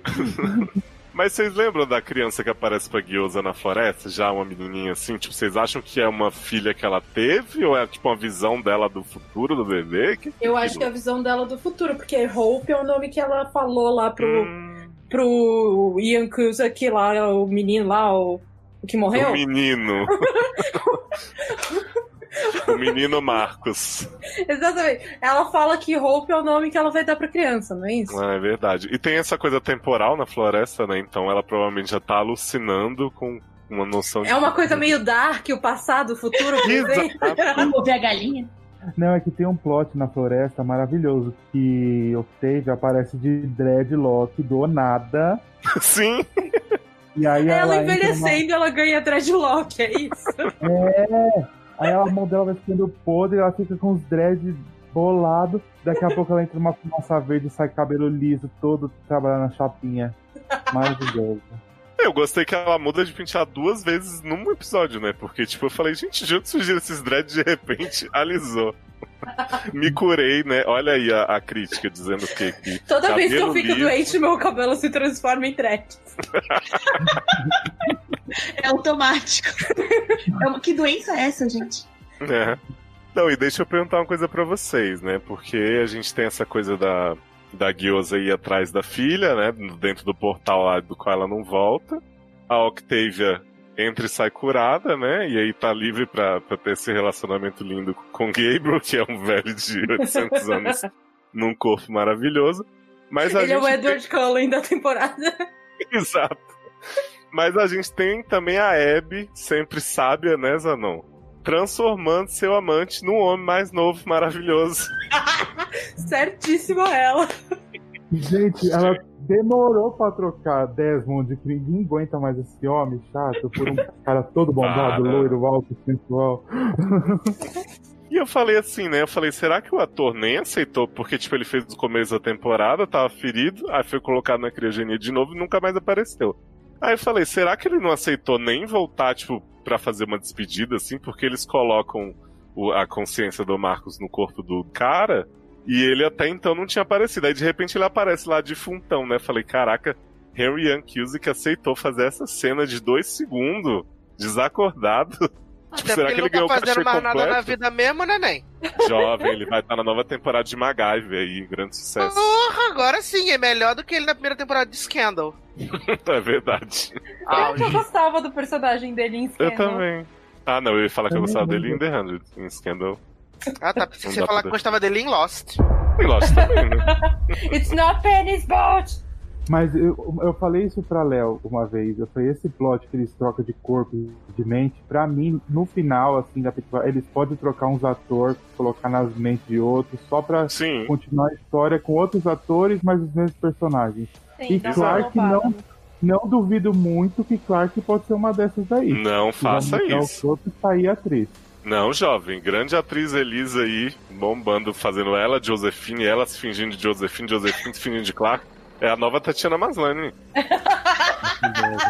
O M vem. Basicamente a mesma coisa, o M vem. O M vem.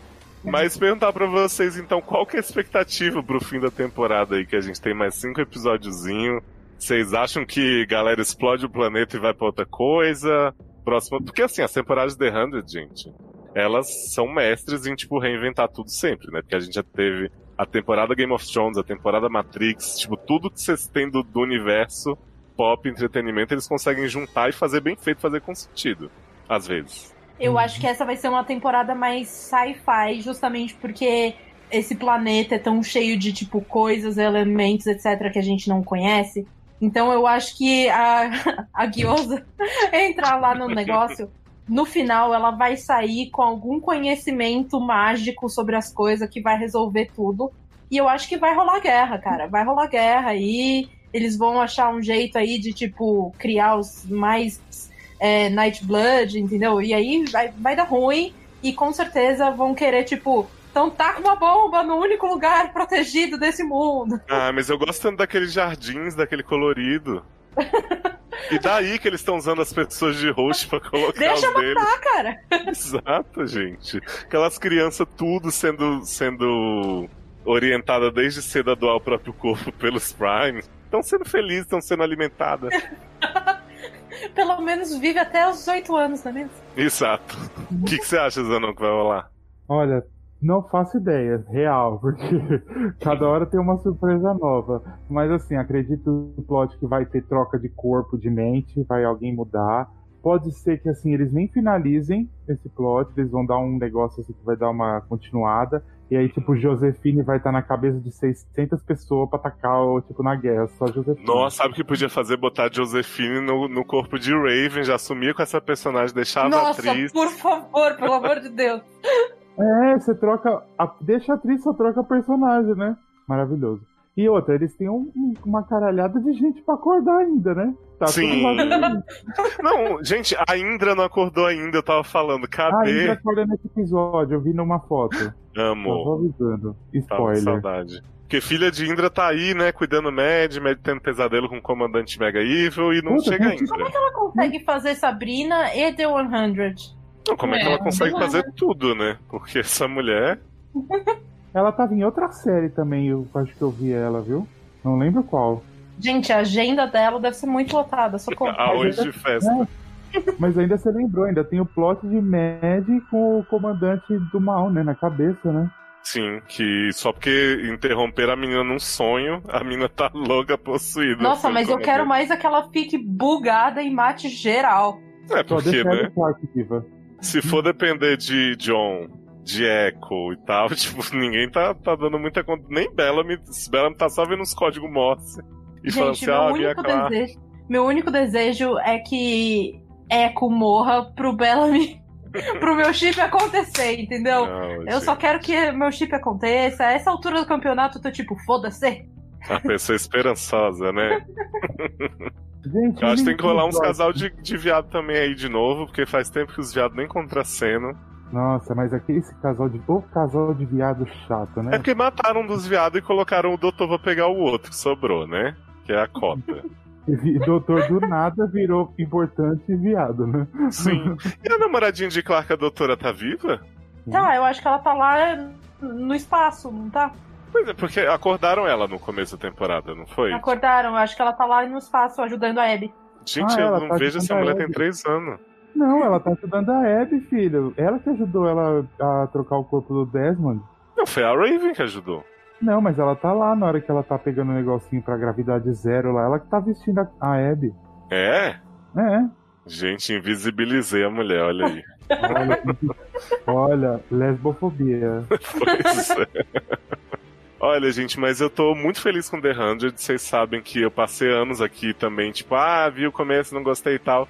E aí, né, fui convencido aí por motivos de relacionamento a seguir com a série e fui muito feliz. Fiz a maratona muito louco e aí, né, consegui pelo menos da quinta adiante ver em dia. E tá um inário, por favor. Se você... A gente sempre repete aqui, né, Zanon? Se você não aguentou o começo da primeira temporada, persista. Melhora e melhora rápido. Uhum, e é rápido mesmo. Na segunda temporada já começa... A quarta temporada é ruinzinha, mas... Não. É... A quarta temporada é bem ruim, né? Não é, gente. Ai, gente, supera e vê o resto, porque tá ótimo. Vai ver, vai ver a Octavia derrotando todo mundo na quarta temporada lá nos Jogos Vorazes. Eu tenho sabe. um grande problema com a Octavia, né? Então, sou meio suspeita, eu não gosto dela. Sério? Eu acho ela insuportável. Gente. Ela aparece na tela, eu tenho vontade de avançar. Eu fico tipo, não, seu plot é escroto, não gosto de você. Gente, uma pessoa começa a série falando we're back, bitches. Eu acho que ela é muito, tipo, personagem feita pra lacrar e, tipo, o plot todo dela é, é interessante, mas eu não acho ela uma personagem carismática, eu não acho... Eu, eu, nada do que ela faz... Tudo que ela faz me irrita. Tipo, ela pode fazer um negócio que eu aprovo e eu fico, tipo, eu não vou aprovar porque você é uma filha da puta. Eu não consigo gostar dela, não dá. Nossa, a pessoa Nossa. pegou raivinha de verdade. Eu peguei pois muito, é. cara. Quando eu pego ranço de personagem, é que nem quando eu pego ranço de pessoa. A pessoa pode respirar pra minha frente, eu tô tipo, você tá respirando por quê? Você é um cuzão. Eu adoro estar respirando por quê. É que, é que o T V é uma grande apropriadora cultural, né? Como isso é, isso é fato. Então... Cara, mas eu adoro ela no nível que eu acho que ela era a única personagem que podia fazer tudo que ela fez na temporada passada e mesmo assim ainda torcer por ela, porque realmente ela faz carão, ela lacra e tal. Mas eu consigo enxergar ali a humanidade, os motivos. O meu problema com a Octavia tá nessa temporada, que eu acho que ela tá chata pra caralho, porque ela não faz nada e só fica com a mão podre e faz dread. Né? Fica mudando de penteado, né? É. Então vamos seguir de The cem pra última série da noite. Acordar o Edu aí, finalmente, né? Pra Mas falar dessa pesquisa. Tô aqui ouvindo Bom vocês dia. divulgarem e enaltecerem The cem, né? Hum, tá convencido, né? Retomar. Oh, com certeza.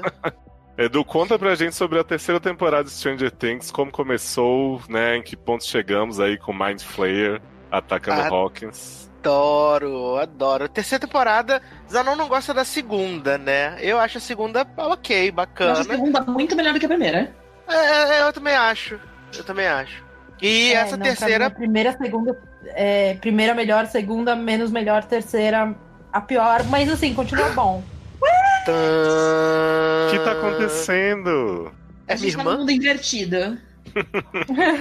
Não, eu gosto muito dessa terceira temporada, né? Que ela retoma ali alguns meses depois do final da temporada, onde a Eleven fechou o portalzinho lá pro mundo invertido, prendeu os bichinhos tudo. Mas na verdade descobre que na verdade o Exu que saiu de Vai, né? Ficou preso ali mesmo, né? Adoro Vai. O Exu saiu, ficou ali pe- pela, pela fábrica, né, tentando possuir os ratos tudo. Aí os ratos explodiam, comia adubo, olha a loucura. Comia os produtos químicos, maravilhoso. Até que ele achou, né, quem? Power Ranger vermelho, né, Billy.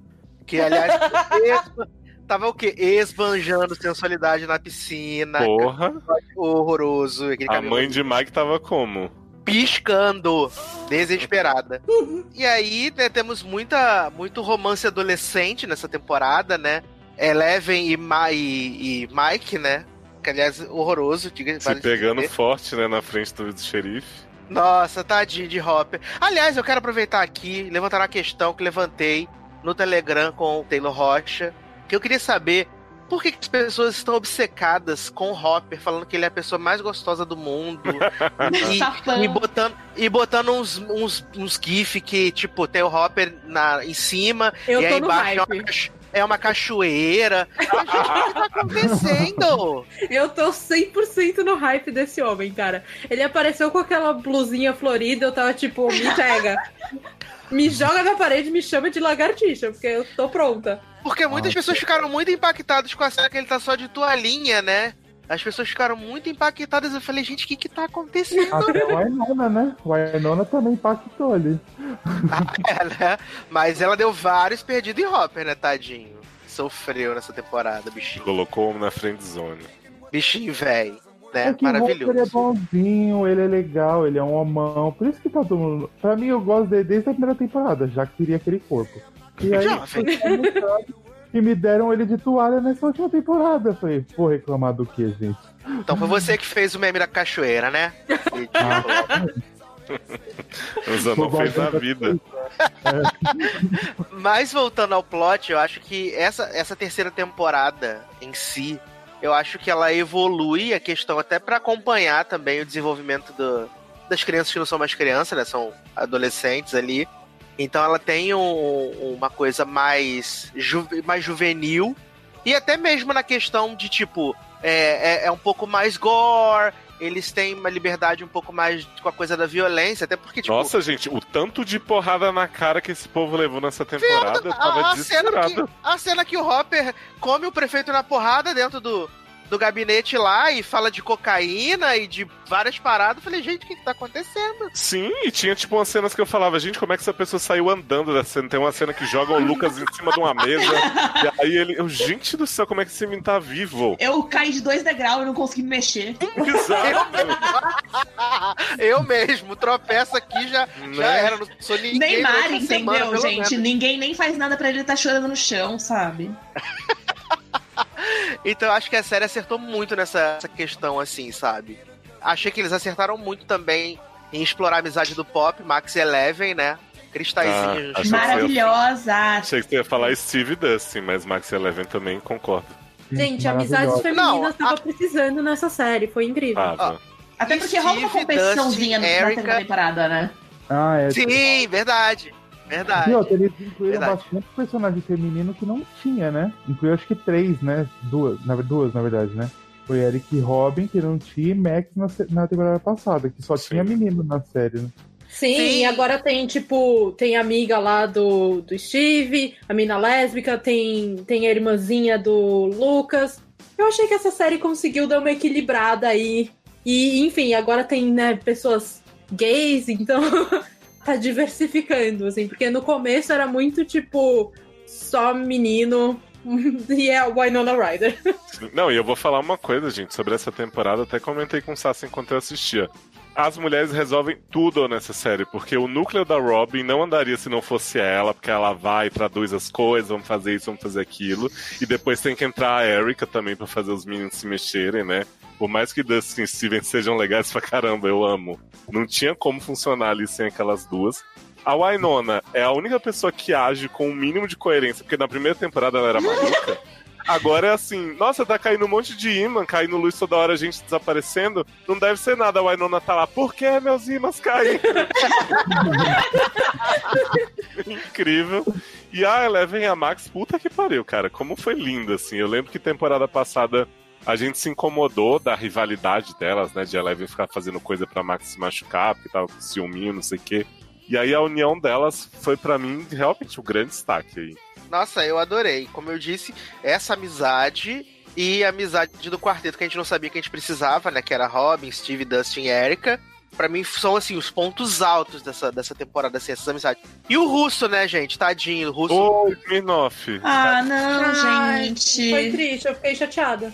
Eu gente, tava torcendo ele... pelo meu casal Smirnoff e aquele homem bizarro, né? O ah, eu também, gente. Tava torcendo muito pelo casal, mas infelizmente, né? Teve essa coisa da separação. Olha aí a homofobia, né? De novo. É porque tem que retratar, eu entendeu? Que... Eu jurava que ele, o barbudo, iam se catar a qualquer momento. Ele me mata. Eu queria muito chipei demais. Olha. Ah, eu também. Tava como? Atentíssimo, só aguardando. Eu acho que Stranger Things, desde a primeira, faz um negócio que eu sempre falo que é muito bom, de como eles fazem núcleos que funcionam muito bem separados e de como eles juntam tudo sempre no fim da temporada de uma forma muito legal e que você fica empolgado a cada cena que as pessoas vão se encontrando e compartilhando o que sabem, assim. Então, pra mim, essa temporada fez isso de novo. Ela criou um segundo núcleo de infantil, ali, infanto-juvenil, do Dustin com o pessoal, que funcionou pra mim tão bem quanto... O núcleo Eleven finalmente reunida com os amigos, né? Já que na segunda ela passou boa parte também separada. E o núcleo do Hopper e da... Como que é o nome, gente? Da... Joyce. Não é nome? Joyce. Ele também foi super legal, porque foi nessa coisa do Smirnoff, da conspiração russa. Então... então hum. Eu, assim, eu gosto da temporada, porém, uma coisa que me irrita é o fato de que, assim, temporada passada teve aquele episódio polêmico em que a Eleven ia, tipo, sozinha para o mundo e encontrava hum. a amiguinha dela, que também tem poder, certo? Ah, verdade. Ninguém gostou desse episódio, foi super eu polêmico. Amei. Então, eu gostei também, mas assim, foi polêmico, certo? E aí, agora, nessa temporada, eu, eu senti que eles estavam, tipo... Vamos ignorar que isso aconteceu? É, eles, porque, assim, eles obliteraram isso. É como se nunca tivesse existido. Exatamente. Tipo, eles poderiam ter resolvido bem mais problemas se eles tivessem falado assim, deixa a Eleven vir aqui procurar mais pessoas com superpoderes, caralho. Sim! Mas vocês não acham que isso talvez seja um plot pra, pra essa próxima temporada? Então, mas nem tocar no assunto é, agora é meio estranho. Sim, tipo, apenas ficou por isso mesmo, né? Tipo, eu acho que eles focaram em outras coisas que talvez... fossem menos pano para manga. Tipo, eu tava muito mais interessada em saber quem são essas outras pessoas que têm poderes, o que fazem, como se reproduzem, onde foram parar. Que eu acho que te- te- teria sido um rolê menos catastrófico, talvez. Que eu acho que o rolê todo de Stranger Things é, b- é brincar com essa ideia de catástrofe, né? Com o rolê todo. Mas, talvez tivesse sido menos impactante, uma temporada mais arrastada, mas ao mesmo tempo, tipo, eu acho mais interessante também no longo prazo, né? Então, é que eu acho que, assim, eu, tipo, eu gostei da terceira temporada, eu saí suficientemente feliz dela. Mas eu acho que ela é uma repetição da fórmula da Sim. segunda temporada, só que, tipo, maior, entendeu? Agora ela é preguiçosa, tem... é, né? Agora a gente tem russos, é... É, como é, é isso? Mas pelo, pelo menos dessa vez eles tiraram os poderes da Eleven pra ela não ter que resolver tudo sozinha, é. né? Eles Entendi. tiveram que tra- fazer o trabalhinho ali em equipe pra poder... resolver a, a ameaça, ainda teve o sacrifício do Billy, né? Que foi uma redenção do personagem, que eu achei legal. É, então, eu já acho totalmente ao contrário do que vocês duas... Acho que pra mim, a segunda temporada é a cópia da primeira. Pra mim é Ctrl-C, Ctrl-V do De Outro Jeito, com a Eleven resolvendo tudo no final. Só anabolizada, né? É. Essa, pra mim, já é uma coisa totalmente diferente, porque eles deram função pra todo mundo... que se encontra num ponto, e aí nesse ponto cada um faz uma coisinha que ajuda no, no total, entendeu? Eles deram função pra todo mundo, exceto pro Will, né, gente? Que é, desperdício. O Will já foi vítima de homofobia do babaca do Mike. Ridículo. Gente, o Will, ele é a melhor coisa da segunda temporada, ele é sensacional, esse menino, ele atuando, sofrendo. Sim. E aí, ele, nessa temporada, ele só põe a mão no pescoço. Poçou a nuca. E é isso, se resume a isso. E quer jogar e... D e D. E ele fala assim, hum. o monstro tá perto, eu posso sentir, sendo que, né, qualquer pessoa que olhasse pro lado, o monstro tava lá. Jovem, não arrasa o Will. Não, o monstro não... tem dez metros. Exato. Não, não, é, não é contra o Will. É, eu acho que a função dele foi pequena, entendeu? Pra importância que ele tem na série. Eu falei pro Zanon assim, Zanon, eu não aguento mais ver esse menino sofrendo, eu queria que ele tivesse um pouco de paz. Mas eu também não queria que ele ficasse só, tipo, ah, eu que quero jogar Caverna do Dragão. Ninguém fala Caverna que... do Dragão. Não, é que ele... eu acho que tipo, existe um, um plot importante pra ele nessa temporada, que a gente ignora um pouco, hum. que é essa, pa- essa parte chata dele querendo jogar D e D e os, e os amigos não querendo, hum. que é tipo a gente lidando com uma pessoa que teve a sua infância roubada e que tá tentando recuperar uma parte disso, mas que ao mesmo tempo não consegue, porque eles estão numa fase em que tipo, se você não acompanha esse crescimento, você fica pra trás. Sim, então pra, é pra ele esse tempo... não passou, porque ele perdeu essa época. Ele tá tentando compensar alguma coisa mesmo um ano depois. Então é, é, mais, é mais difícil pra ele. Só que a gente tem isso numa parcela muito pequena do, desses episódios. É, né? O, e o que resto me pegou é que assim, todo mundo ficou, ah, o Will tá chato querendo isso aqui. E na verdade pra mim era o contrário. Eu falava, esses meninos tão porre, peidando e uhum. falando não sei o quê. Falando tipo, de menina. Teve... Teve uma hora que eu não aguentava mais o Mike e o Lucas. Eu ficava assim, gente, pelo amor de Deus, muda a cena. E eu gostava que as meninas estavam, né? fazendo pouco disso, né? Tipo, elas viam e falavam, ai, ah, que idiota. Era a não, melhor o parte. Mike tá chato, o Mike tá chato pra caralho nessa temporada. Eu não Sim. aguentava olhar pra cara desse menino mais. Sim. Mas eu acho, que isso ator, é um... eu acho que ele não foi tão bom quanto, tipo, nas outras temporadas. Por exemplo, a despedida dele com a Eleven no final... A Millie Bobby Brown tava ali, tipo, super... Sentida. Tipo, exatamente. Eu me emocionei. E aí o Finn Wolfhard tava, tipo... Hã? O que, assim, pode ter uma escolha de, tipo, meninos, adolescentes, são todos meio... Hã?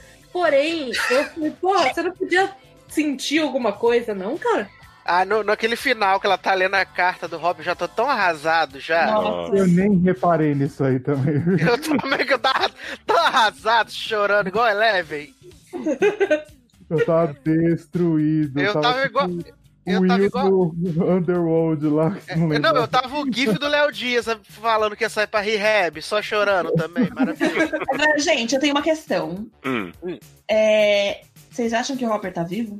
Claro. Com Sim. certeza. Logicamente. Oh. Com certeza, porque ele foi o único que não desintegrou, porque apareceu... Os russos lá desintegrando, é, né? Não e mostrou ele... o corpo, não morreu. Exato. É, e, é, e, é, e na pós-crédito ainda fala, ah, não o americano. É ele, com certeza. Ó, tem uma coisa que Pretty, Pretty Little Liars me ensinou, que até quando mostra o corpo, você não confia que morreu. Não, gente, uma coisa que Prison Break ensinou é que às vezes você vê a cabeça da pessoa rolando e ela pode voltar viva depois, né? Uma coisa que Supernatural me ensinou... Não, calma. Isso que vocês falaram, assim, do, do romance, né, não se sobressair tanto contra do Mike, eu acho que, assim, é super realista ele ser um idiotinha junto com o Lucas, não sei o quê, mas eu acho que me tirou um pouco desse romance épico dele com a Eleven, que a gente acompanhou desde que eles eram criancinhas e tal, porque eu só fiquei dizendo assim... You go, girl. Termina com esse cara e vai viver sua vida. Sim, total. Você então, era final... more to life than stupid boys. Exato. Você era no... Max, né, Leose? Exato. E no final eles tentam recuperar isso e eu falo, ah, tá bom. Tipo, bonitinho, mas, né?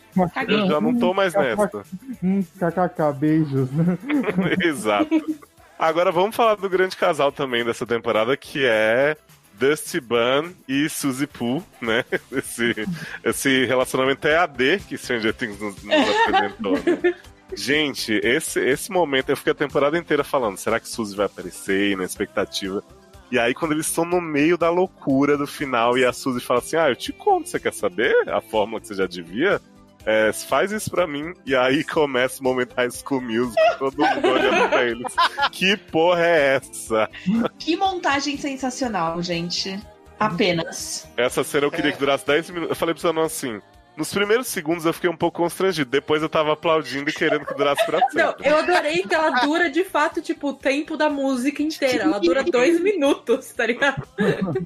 Eu adorei que eles usaram o talento de Gaten Matarazzo, que é da Broadway, né, gente? Isso Sim, merece ser é verdade. Mas é. mesmo quando o Lucas canta, tem um momento que ele canta também, ele canta mó bem. Sim. E eu fiquei tipo, nossa, gente, que povo talentoso. Deu um musical de Stranger Things, né? Imagina, ele vai só ver episódio musical. musical. Vai Isso. ter na próxima temporada. Aguardo. Adoro, gente. Madonna, só coisa dos anos oitenta, maravilhoso. E o momento do, do Steve e da Robin drogados pra ser interrogados nossa, pela galera. Eu amo uma cena e vou protegê-la. Caralho, que, que maravilhoso. Tudo, né? Tipo, todo interrogatório, depois quando o Dusty encontra eles, a Erica fala, eles devem parecem bêbados. Aí ele, por que, que eles estariam bêbados? Aí não, parecem drogados. Aliás, Erica, né, gente? Não dá pra escrever you América. America without Erica. I scream for life pra essa menina. Ai, cristalzinha, gente. Não, a cena que deles bêbados, quando Robin... revela que é sapatão, eu falo, Jesus, que mulher maravilhosa, eu já amo mais ainda. Cara, e assim, eu pago a língua com essa série, porque, tipo, quando começou a história que a Robin dizia, ai, que eu era obcecada por você no colégio, não sei o que, ai, que saco, tava tão bom, e agora essa menina vai ser apaixonadinha por ele desde cedo e tal. E aí, na hora... bombado! Nossa, ele começa a se declarar, ela fala assim, então, amigo, senta aqui, vamos conversar. Deixa eu contar uma coisa, eu gosto de biriras. Eu fiquei na chão, gente. E ele olha daquele jeito assim, ele pensa, né, não tem jeito. Olha, eu acho que você merece mais que essa menina aí, nem é isso tudo. É muito bonitinho. Gente, maravilhoso. Muito melhor possível, melhor pessoa. É. Se tiver a prova de que há solução pra quase todos os personagens. Gente, eu adoro pois que é. no Twitter eles falaram toda a família é formada por um pai solteiro, seus dois filhos e sua melhor amiga lésbica. Adoro! É isso! Eu amo. E vocês acham que a série em algum momento vai realmente explorar a sexualidade do Will? Ou vocês acham que vai ficar nisso da insinuação? Eu oh. gosto do, da teoria do Will Ace. Eu queria que isso fosse real. Eu não Também quero que é uma eu... representatividade que falta no planeta, né? É preciso ter mais, então. É, o, o, o menino deu uma entrevista falando que ele tá aberto, né, pro que vier da, da, do roteiro. Mas que ele acha que não, que como o Will ficou preso no mundo... No, no, ele só é mundo, infantil ainda. É, ele só é infantil e não essa questão dele ser, dele ser gay. Tal. É porque já na primeira temporada isso é muito batido, assim, em falas meio escondidas. É, Joyce, Joyce fala, né? É, Joyce fala, o, o Jonathan fala em algum momento sobre o irmão, e aí depois os meninos começam a falar também, não sei. Então, são coisas que eles estão, tipo, soltando aos poucos, porque assim... Eu acho que nenhum deles ali naquela idade deveria, tipo, ah, vamos namorar, ter o amor da minha vida. Mas eu acho que são coisas que eles soltam aos poucos, quando ele chegar um pouco mais velho, pode, tipo, falar que ele é, mas assim, igual foi da, Ro- da Robin. Não, tipo, não teve uma coisa, puta que pariu, eu vou panfletar uhum. pra falar que eu tenho um personagem da minha série. Mas assim, pra falar, tipo, acontece, a vida é assim, tem um personagem aqui, beleza, a vida que segue, vão continuar, entendeu? Sim, total. Uhum. E eu acho que tem uma coisa do cenário gay dos anos oitenta que talvez... Depend... Eu não sei como é que vai ser o gap entre essa e a próxima temporada, né? Mas eu, eu acho que existe... Essa... Anos. É, existe esse, essa questão que talvez possa ser trabalhada a, através do, do Will, que é, que é este cenário L G B T no, nos anos oitenta, que era uma presença muito forte e foi uma época muito marcante também, né? Uhum. Então, se for pra, pra, pra existir, eu acho que é uma, uma coisa legal de ser mencionada. Eu sentia, pela temporada passada, que o Billy seria gay e se revelaria em algum momento, mas nessa não rolou, até porque ele não teve muito tempo de ser o Billy, né? Exato. Gente, esse homem ele apareceu pra tirar a roupa, flertar com a mãe de Mike, dar um safanão na mãe de Mike na, na mente dele e ser, ser dominado, mostrar a história dele, que é super legal, tá? Da praia, com ela vivendo. Mas assim, coitado, gente, o homem não teve a chance de fazer o próprio papel na temporada. Mas o, o trabalho dele é ser bonito. Não que ele não... Eu não sei, eu achei, eu achei, eu achei que ele foi competente, assim, como ator. Eu mas achei ele que ele é... na segunda. É, então, ele é... Eu, a missão dele é ser bonito, é isso. Não, e eu ia perguntar pra vocês. A, a Max sofre pra caramba durante toda a temporada, que meu irmão é o, é o monstro e tal, e depois com a morte. E eu fiquei assim, não que eu acho que ela devesse ficar neutra, né, por tudo que ela já passou. Mas na segunda temporada, a relação deles né? era eu horrorosa. Tipo, ele, era, surpresa, ele batia também. Nela, assim, era bizarro. E aí nessa, tipo, ah, meu irmão, né, ele transa com as mulheres lá no, na, no quarto, faz uns barulhos, ah, não sei o quê. Como se ele for, eles fossem meio parceiros, assim. E eu é, não rola um apagamento nessa relação, né? Pois é. Gente, esse é o meu problema com a terceira temporada. Eles falaram assim, vamos fingir que tudo que deu errado na segunda não existe? Eu tô é. tipo, tá, mas eu vi, eu lembro, tá, caralho. Eu senti assim, eu gostei muito pela aventura, por tudo que aconteceu, mas eu terminei com um sentimento que eu já tava na segunda, que é assim, por que essas caralhas desses cientistas estão tentando abrir buraco? Em que momento vai vir algo maior, Sim, sabe? Qual a vantagem disso, não é mesmo? Exato, que o tipo, upside down pode criar? Eu não What preciso... are you trying to achieve? É, tipo assim, eu não preciso de uma super explicação de sci-fi do que, que é o upside down. Não, mas eu preciso de um mínimo que não seja só essa aventura. Talvez esse problema esteja com a gente, né? Que a série nunca se propôs a fazer isso e a gente tá esperando até hoje. Mas eu realmente me frustro, eu fico assim, porra, aí temporada que vem, vão abrir um buraco de novo, aí vai chegar o Mindflayer, vai chegar outro monstro, tipo, vai ser super legal, vou assistir, vou ficar feliz. Mas e aí? É, é só isso mesmo? Gente, pra mim a temporada que vem tem que ser a última, foi mal. É, tão dizendo já, né, que é, que é o plano. Que é a última. No máximo até uma quinta. Mas... É, eu, eu li que eles planejaram cinco. É, eu é, também. Olha, os criadores sempre disseram sobre cinco, mas agora com a terceira já estão dizendo meio que tá se encaminhando pra um final. Cara, eu duvido um pouco que seja a última, porque a Netflix está ganhando muito dinheiro com essa série. Não, bateu recorde, né, na Netflix. É, Netflix. Bateu o Avatar, é que... Ultimato. Como é que... O bilhão veio. Ninguém. O Léo bateu a rodada demais. É a piada de ser recorrente. A gente não falou também da minha... Não, mas é... Como falar. É que eles vão, tipo, parar agora numa série que tá, tipo, no auge, tá todo mundo coisando, vai ser fazer só mais uma temporada? Ninguém é trouxa, pois né? É, fazer gente. A final ruim de Game of Thrones, uai. Não foi isso que aconteceu agora há pouco?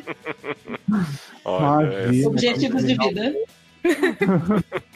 Porque, assim, vamos pensar, a Netflix tá aí com Orange acabando, não que seja o, o sucesso que Stranger Things é, mas aí se ela acaba Stranger Things, ela vai seguir só com treze Reasons, assim, de série forte dele? A mulher gente falou, eles vão matar todas as séries, vai sobrar só treze Reasons mais. E três por cento. três por cento, ah, isso mas três por cento tá bom. muito boa. Não. E outra, né, que tem o, o streaming da Disney chegando ano que vem, né, que é a grande ameaça da Netflix. Nossa. Verdade. Marvel o tempo todo, assim, ó, vinte séries do Loki. É. vinte séries. séries da... vinte séries Endgame com dezoito minutos a mais. Todos Gente. Os multiversos. E a personagem que eu acho que foi a rainha da segunda, né? Se ela teve uma participação um pouco menor, mas continua, Amanda Nancy, né? Que tá aí com, fantasiada de adulta como ninguém. Seu corte de cabelo, seu guarda-roupas. Eu amo essa mulher. Tudo que ela faz também eu aplaudo. Eu gostava mais dela antes. Eu fiquei com muita preguiça dela e do Jonathan. Eu fiquei mais preguiça do Jonathan, porque eu acho que ele... Enfim, eu não gosto dele. Mas eu... Eu fiquei com um pouquinho de preguiça dela nessa temporada, porque eu tava muito tipo, miga... Para de esperar as pessoas serem legais com você, entendeu? Eu entendo por um lado, porque ela é, tipo, muito fruto do lugar onde ela viveu, né? Da maneira como ela foi criada, é super protegida. Mas é, tipo, é o que a mãe dela fala pra ela, sabe? Tipo, mano, vai lá e faz, uhum. entendeu? Mas eu achei uhum. legal eles mostrarem isso também, tipo, a discussão dela com o Jonathan, dele dizer, olha só, preciso do emprego, não me importa se... Sim, é um clash babaca. De mundos, né? Exato, e ela fica assim, tipo, ah, como assim? Não sabia, tipo... Não sabia que as pessoas precisavam pagar conta. Exatamente. Total. Eu amo que nem que não perdi a oportunidade de catar uma arma e apontar pra alguém, né? Toda hora ela vai catar uma arma. Maravilhosa. Né? Toda vez que ela pega numa arma, eu fico um pouquinho mais lésbica. Amo. Cara, e o grande personagem dessa série pra mim, dessa temporada, foi o Shopping, porque eu queria morar ali. Grande personagem. Gente, Let's um... go to the mall today. Exato.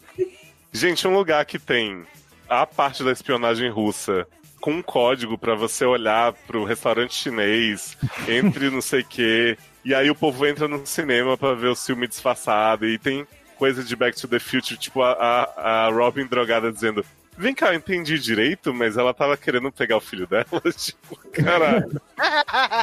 Tava filho Dark, muito né? Bom. Agora, uma coisa que realmente me incomodou, assim, que é bem... bobagem, mas tipo, eu gostei pra caramba do núcleo do Dustin, mas quando juntam ele com o pessoal de volta no último episódio, dura dois minutos e separam ele de novo. É. Tipo, é, eu não sei se... não precisa desse amigo de volta. É, mas... é tipo assim, é, ele é tão forte pra fazer o núcleo que a gente precisa pra ele ir pra lá de novo, pra ter a cena com a Suzy, beleza. Mas, porra, eu queria ver um pouquinho dele junto com o pessoal, sabe? Teve muito pouco, só teve a, a chegada dele, né, com os robôs maravilhosos da Eleven controlando, e aí depois ele separou total. É, nessa temporada faltou um pouco mais dos quatro meninos juntos e se dando bem, né? Porque uhum. quando eles estavam juntos era sempre tipo... Will. É, conflito, né? Sai daqui, viadinha, só isso. Né? Mas sabe uma eu coisa não tenho que culpa muito... se você não gosta de mulher. Uma coisa que eu senti muita falta, a relação, assim, que os dois personagens foram reduzidos a nada, né? Mas a relação do Jonathan com o Will era tão bonitinha. Dele Sobre nada, eles nem, eles nem interagem. Até da Joyce uhum. com o Will foi bem pouquinho, né? Uhum. É, na primeira temporada era super tipo, cadê o Will? E agora nessa ela tava tipo, ah, ele deve estar no shopping. É, ele não sabe nem onde ele tá, gente. Eu amo o meme também, que é tipo assim, primeira temporada, meu filho, meu filho, segundo Will, meu filho. Terceira, meus ímãs não funcionam. Os memes da Joyce são maravilhosos, nenhum defeito. Você falou aí do deve estar no, no parque. Gente, que cena maravilhosa da família vendo os fogos de artifício na roda gigante. E a menina começa a falar, mamãe, as árvores estão mexendo. Ela presta atenção nos fogos, menina. Tipo, caralho. Essa cidade morreu um monte de gente, virou geleca. Tinha um monstro gigante passando em pleno feriado. E as pessoas continuam dizendo assim, nossa, Hawkins é uma loucura, né, gente? Deve ter rolado alguma coisa aí, um vazamento. Que loucura. Cara, eu não me conformo que as pessoas não desconfiam.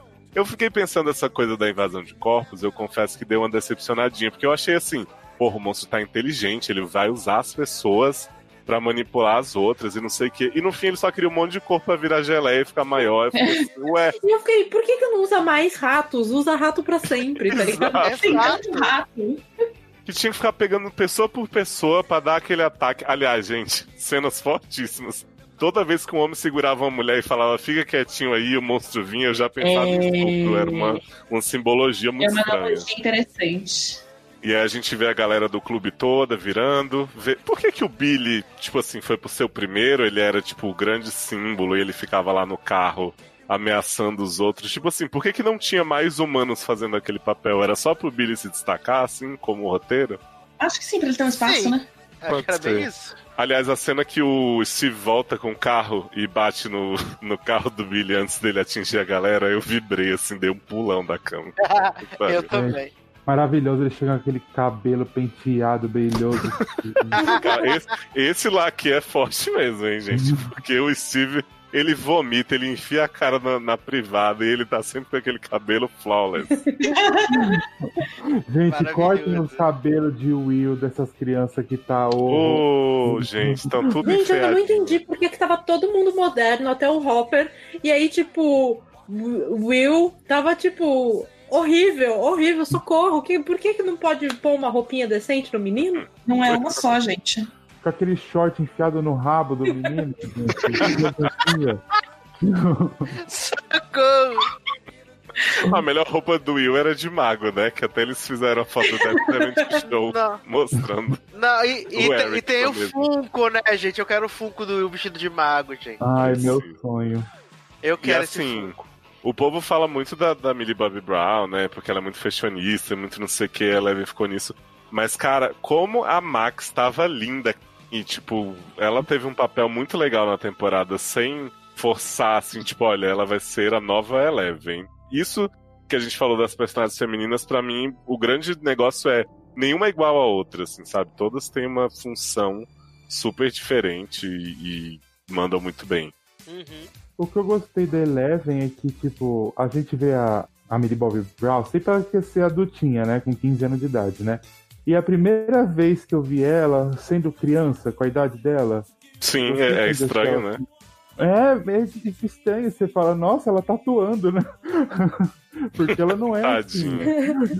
Começou a temporada, tá, a Eleven toda grunge, né, com aquele cabelão assim e tal. Aí ela tá pegando o Mark e eu falei pro Edu assim, tem dois homens se pegando no começo de Stranger Things, é isso mesmo? Amo. Ai, mas o que você ia falar, Zanon? Não, mas é isso, que foi legal de assistir, tipo, que ela, na série, ela nunca foi a criança, né, ela sempre foi a, a gótica trevosa que... que mata todo mundo. Na vida real, ela é sempre que é... ela tem uma amizade super longa com, com o Drake, né? Ah, é. Que é um pouco problemático. Adoro com o Drake. E, a... e aí a gente vê ela fazendo uma criança da idade dela. Eu achei tão legal de assistir ela desse, desse Não, jeito. E na vida real ela defendeu o Yu, né? Ela falou, tipo, sim, Yu é uma série sim. super romântica. E eu tava, tipo, Ele liga, é um não! Quem falou isso? Nossa. A Millie Bobby Brown. Brown. Você jura, gente? Sim. Crianças, né? Falou que ele é super romântico. Super romântico. E o pai de Eleven, será que volta? Ou o pai do churrasco também, né? É, não sei. Que ela tem uma visão dele, né, na segunda, meio que um prenúncio. O pai é, apareceu só o... apareceu só o cientista, né, da, da segunda temporada lá, o cara da... Do, do governo, né, aparece no Sim. finalzinho. É, então, é porque eu acho que pra retomar o storyline do Papa...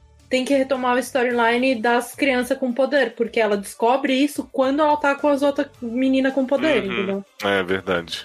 Aliás, eu amo esses cientistas que cada cena deles tentando parecer muito inteligentes é um tapa na cara, né? Tem um que o Smirnoff fala assim, é impossível invadir a nossa base. Tipo, é muito segura, ninguém conseguiria. Aí de repente aparece o Dusty America abrindo um, bu- um bueiro, assim. E aí, tipo, a, a Robin, quando tá drogada, fala, eu consegui decifrar o código de vocês em uma tarde. Verdade. Acho é pouco. Cristal. Esses russos comunistas. Que? Ai, olha gente. A Barbie fascista aí. Olha aí, destruiu minha... Demogorgon destruiu a minha vida. Mas vocês viram, né, gente? Estão problematizando Stranger Things, que é contra comunista. Olha aí. Ah, gente, Estados Unidos, anos oitenta, é claro que vai ser contra comunista, pelo amor de Deus, para. É? Eu achei que tinha um, um, uma explicação pra isso, né? Mas as pessoas falam, Netflix não gosta de comunista, tá? Mostra Netflix, parte da audiência. Olha, se passando as pessoas. Normal, né? E aí, algo mais sobre Stranger? Claro que não, gente, eu preciso dormir. Vamos lá, então, Meu, gente. Eu preciso editar o podcast. Puta que pariu, seu onze e quinze. O episódio teve uma hora. Então, e gente... Eu sinto muito Meninas, muito obrigado. Eu quero que vocês agora deem as redes sociais de vocês, né? Já que falamos um pouquinho no podcast. Se vocês quiserem dar qualquer outro contato pra show também. Larissa vendeu os livros. Vamos, bar mitzvahs, vamos divulgar. Casamento. Exato. É, o, o nick da Ana é Manda Jobs, né? Sim. Tá. Inclusive, gente, por favor, mandem jobs. Eu estou no arroba Ana Lívia M S. Ana com dois N's. Eu tô em todas as redes sociais no arroba Larissa Sirianni. Sirianni se escreve com S e tudo I. E você também pode encontrar o Quarta Parede no Sirianni. Tô me sentindo fazendo chamada do nosso programa, mas a gente também tá no, em várias redes sociais no arroba Quarta Parede Pod no Twitter. Se você ainda for um Neandertal e usar Facebook, facebook ponto com ponto b r Quarta Parede Podcast. Nossa, e... tapa na cara mesmo. Não é, gente? Mas por aí vai, né, gente? Ouçam a gente, nosso programa é muito legal. E vocês podem comprar os livros de Larissa, né? Digitando Larissa Sirianni na Amazon, nas livrarias de, de sua preferência. E no caso dos boxes de Coração da Magia, diretamente com Vossa Senhoria, né, Larissa? A partir do dia vinte e dois de julho. Olha aí, que maravilha. Então vão lá nas redes da Lari que vocês veem tudo também, né? Prestigiem aí a trilogia que deu origem a essa temporada de The cem. E Zanonzinho, o que você tem a falar pro pessoal? Te achar? Então, gente, me acha lá no Twitter com Zanon, com K U N Z A N O N. No Instagram também. Adoro me dá... Adoro o cu do Zanon no Twitter. Adoro. Curte lá no meu cu do Zanon, no Instagram, minhas fotos do Canadá pra dar biscoito ainda, porque só tenho elas pra postar, então vou postar a vida inteira. E é isso, escuta aí os podcasts que eu tô, eu sei que vocês amam minha voz, mentira de garrafa. E é isso, um beijo, até a próxima. Com é, tudo que eu beijo. Gente, olha a agressividade com as meninas aqui. Edu, e onde mais as pessoas ouvem sua voz? Ai, gente, estamos lá toda semana, né? Tecnicamente, no LogadoCast, né? Logado ponto com lá, fazendo podcast sobre. E provavelmente quando esse programa tiver saído, teremos um hit list maravilhoso sobre música de animações, né? Comemorando aí a estreia do live action de Rei Leão. Eu, Leózio e, e Darlan fizemos uma listinha camarada com algumas canções de animações. Icônico. Esquecemos de Lilo Stitch, viu, Sassi? Eu ia indicar a musiquinha maravilhosa do eighteens e esqueci. Vou tocar tá aqui no podcast do N S A pra compensar. Amo! Então é isso, gente. Foi um prazer estar aqui com vocês. Foi um prazer receber as meninas. Deixo o convite aberto pra sempre que elas quiserem vir aqui falar da série que elas tiverem afim. Se não for de série também, quiser dar conselho lá no sede, pode vir.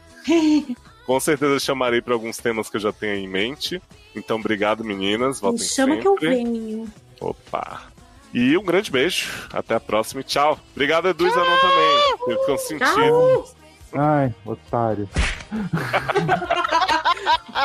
Senhor.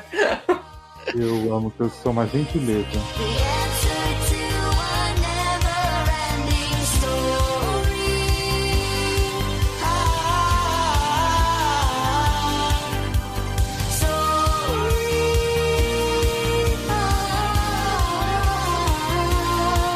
A gente tem um quadro que o Zanon dava frases motivacionais, né? Então, sempre chegando no final, ele fica essa florzinha, assim, xingando. Me dá uma motivação aí, Zanon, pelo amor de Deus. Ai, vai dormir, que amanhã o dia vai ser pior que hoje. Muito obrigada. Desmotivacionais. You just saved the world. Gosh, I miss you, Dusty Bun. I miss you more, Susie Pooh. I miss you more multiplied by all the stars in our galaxy. No, I miss you. Enough.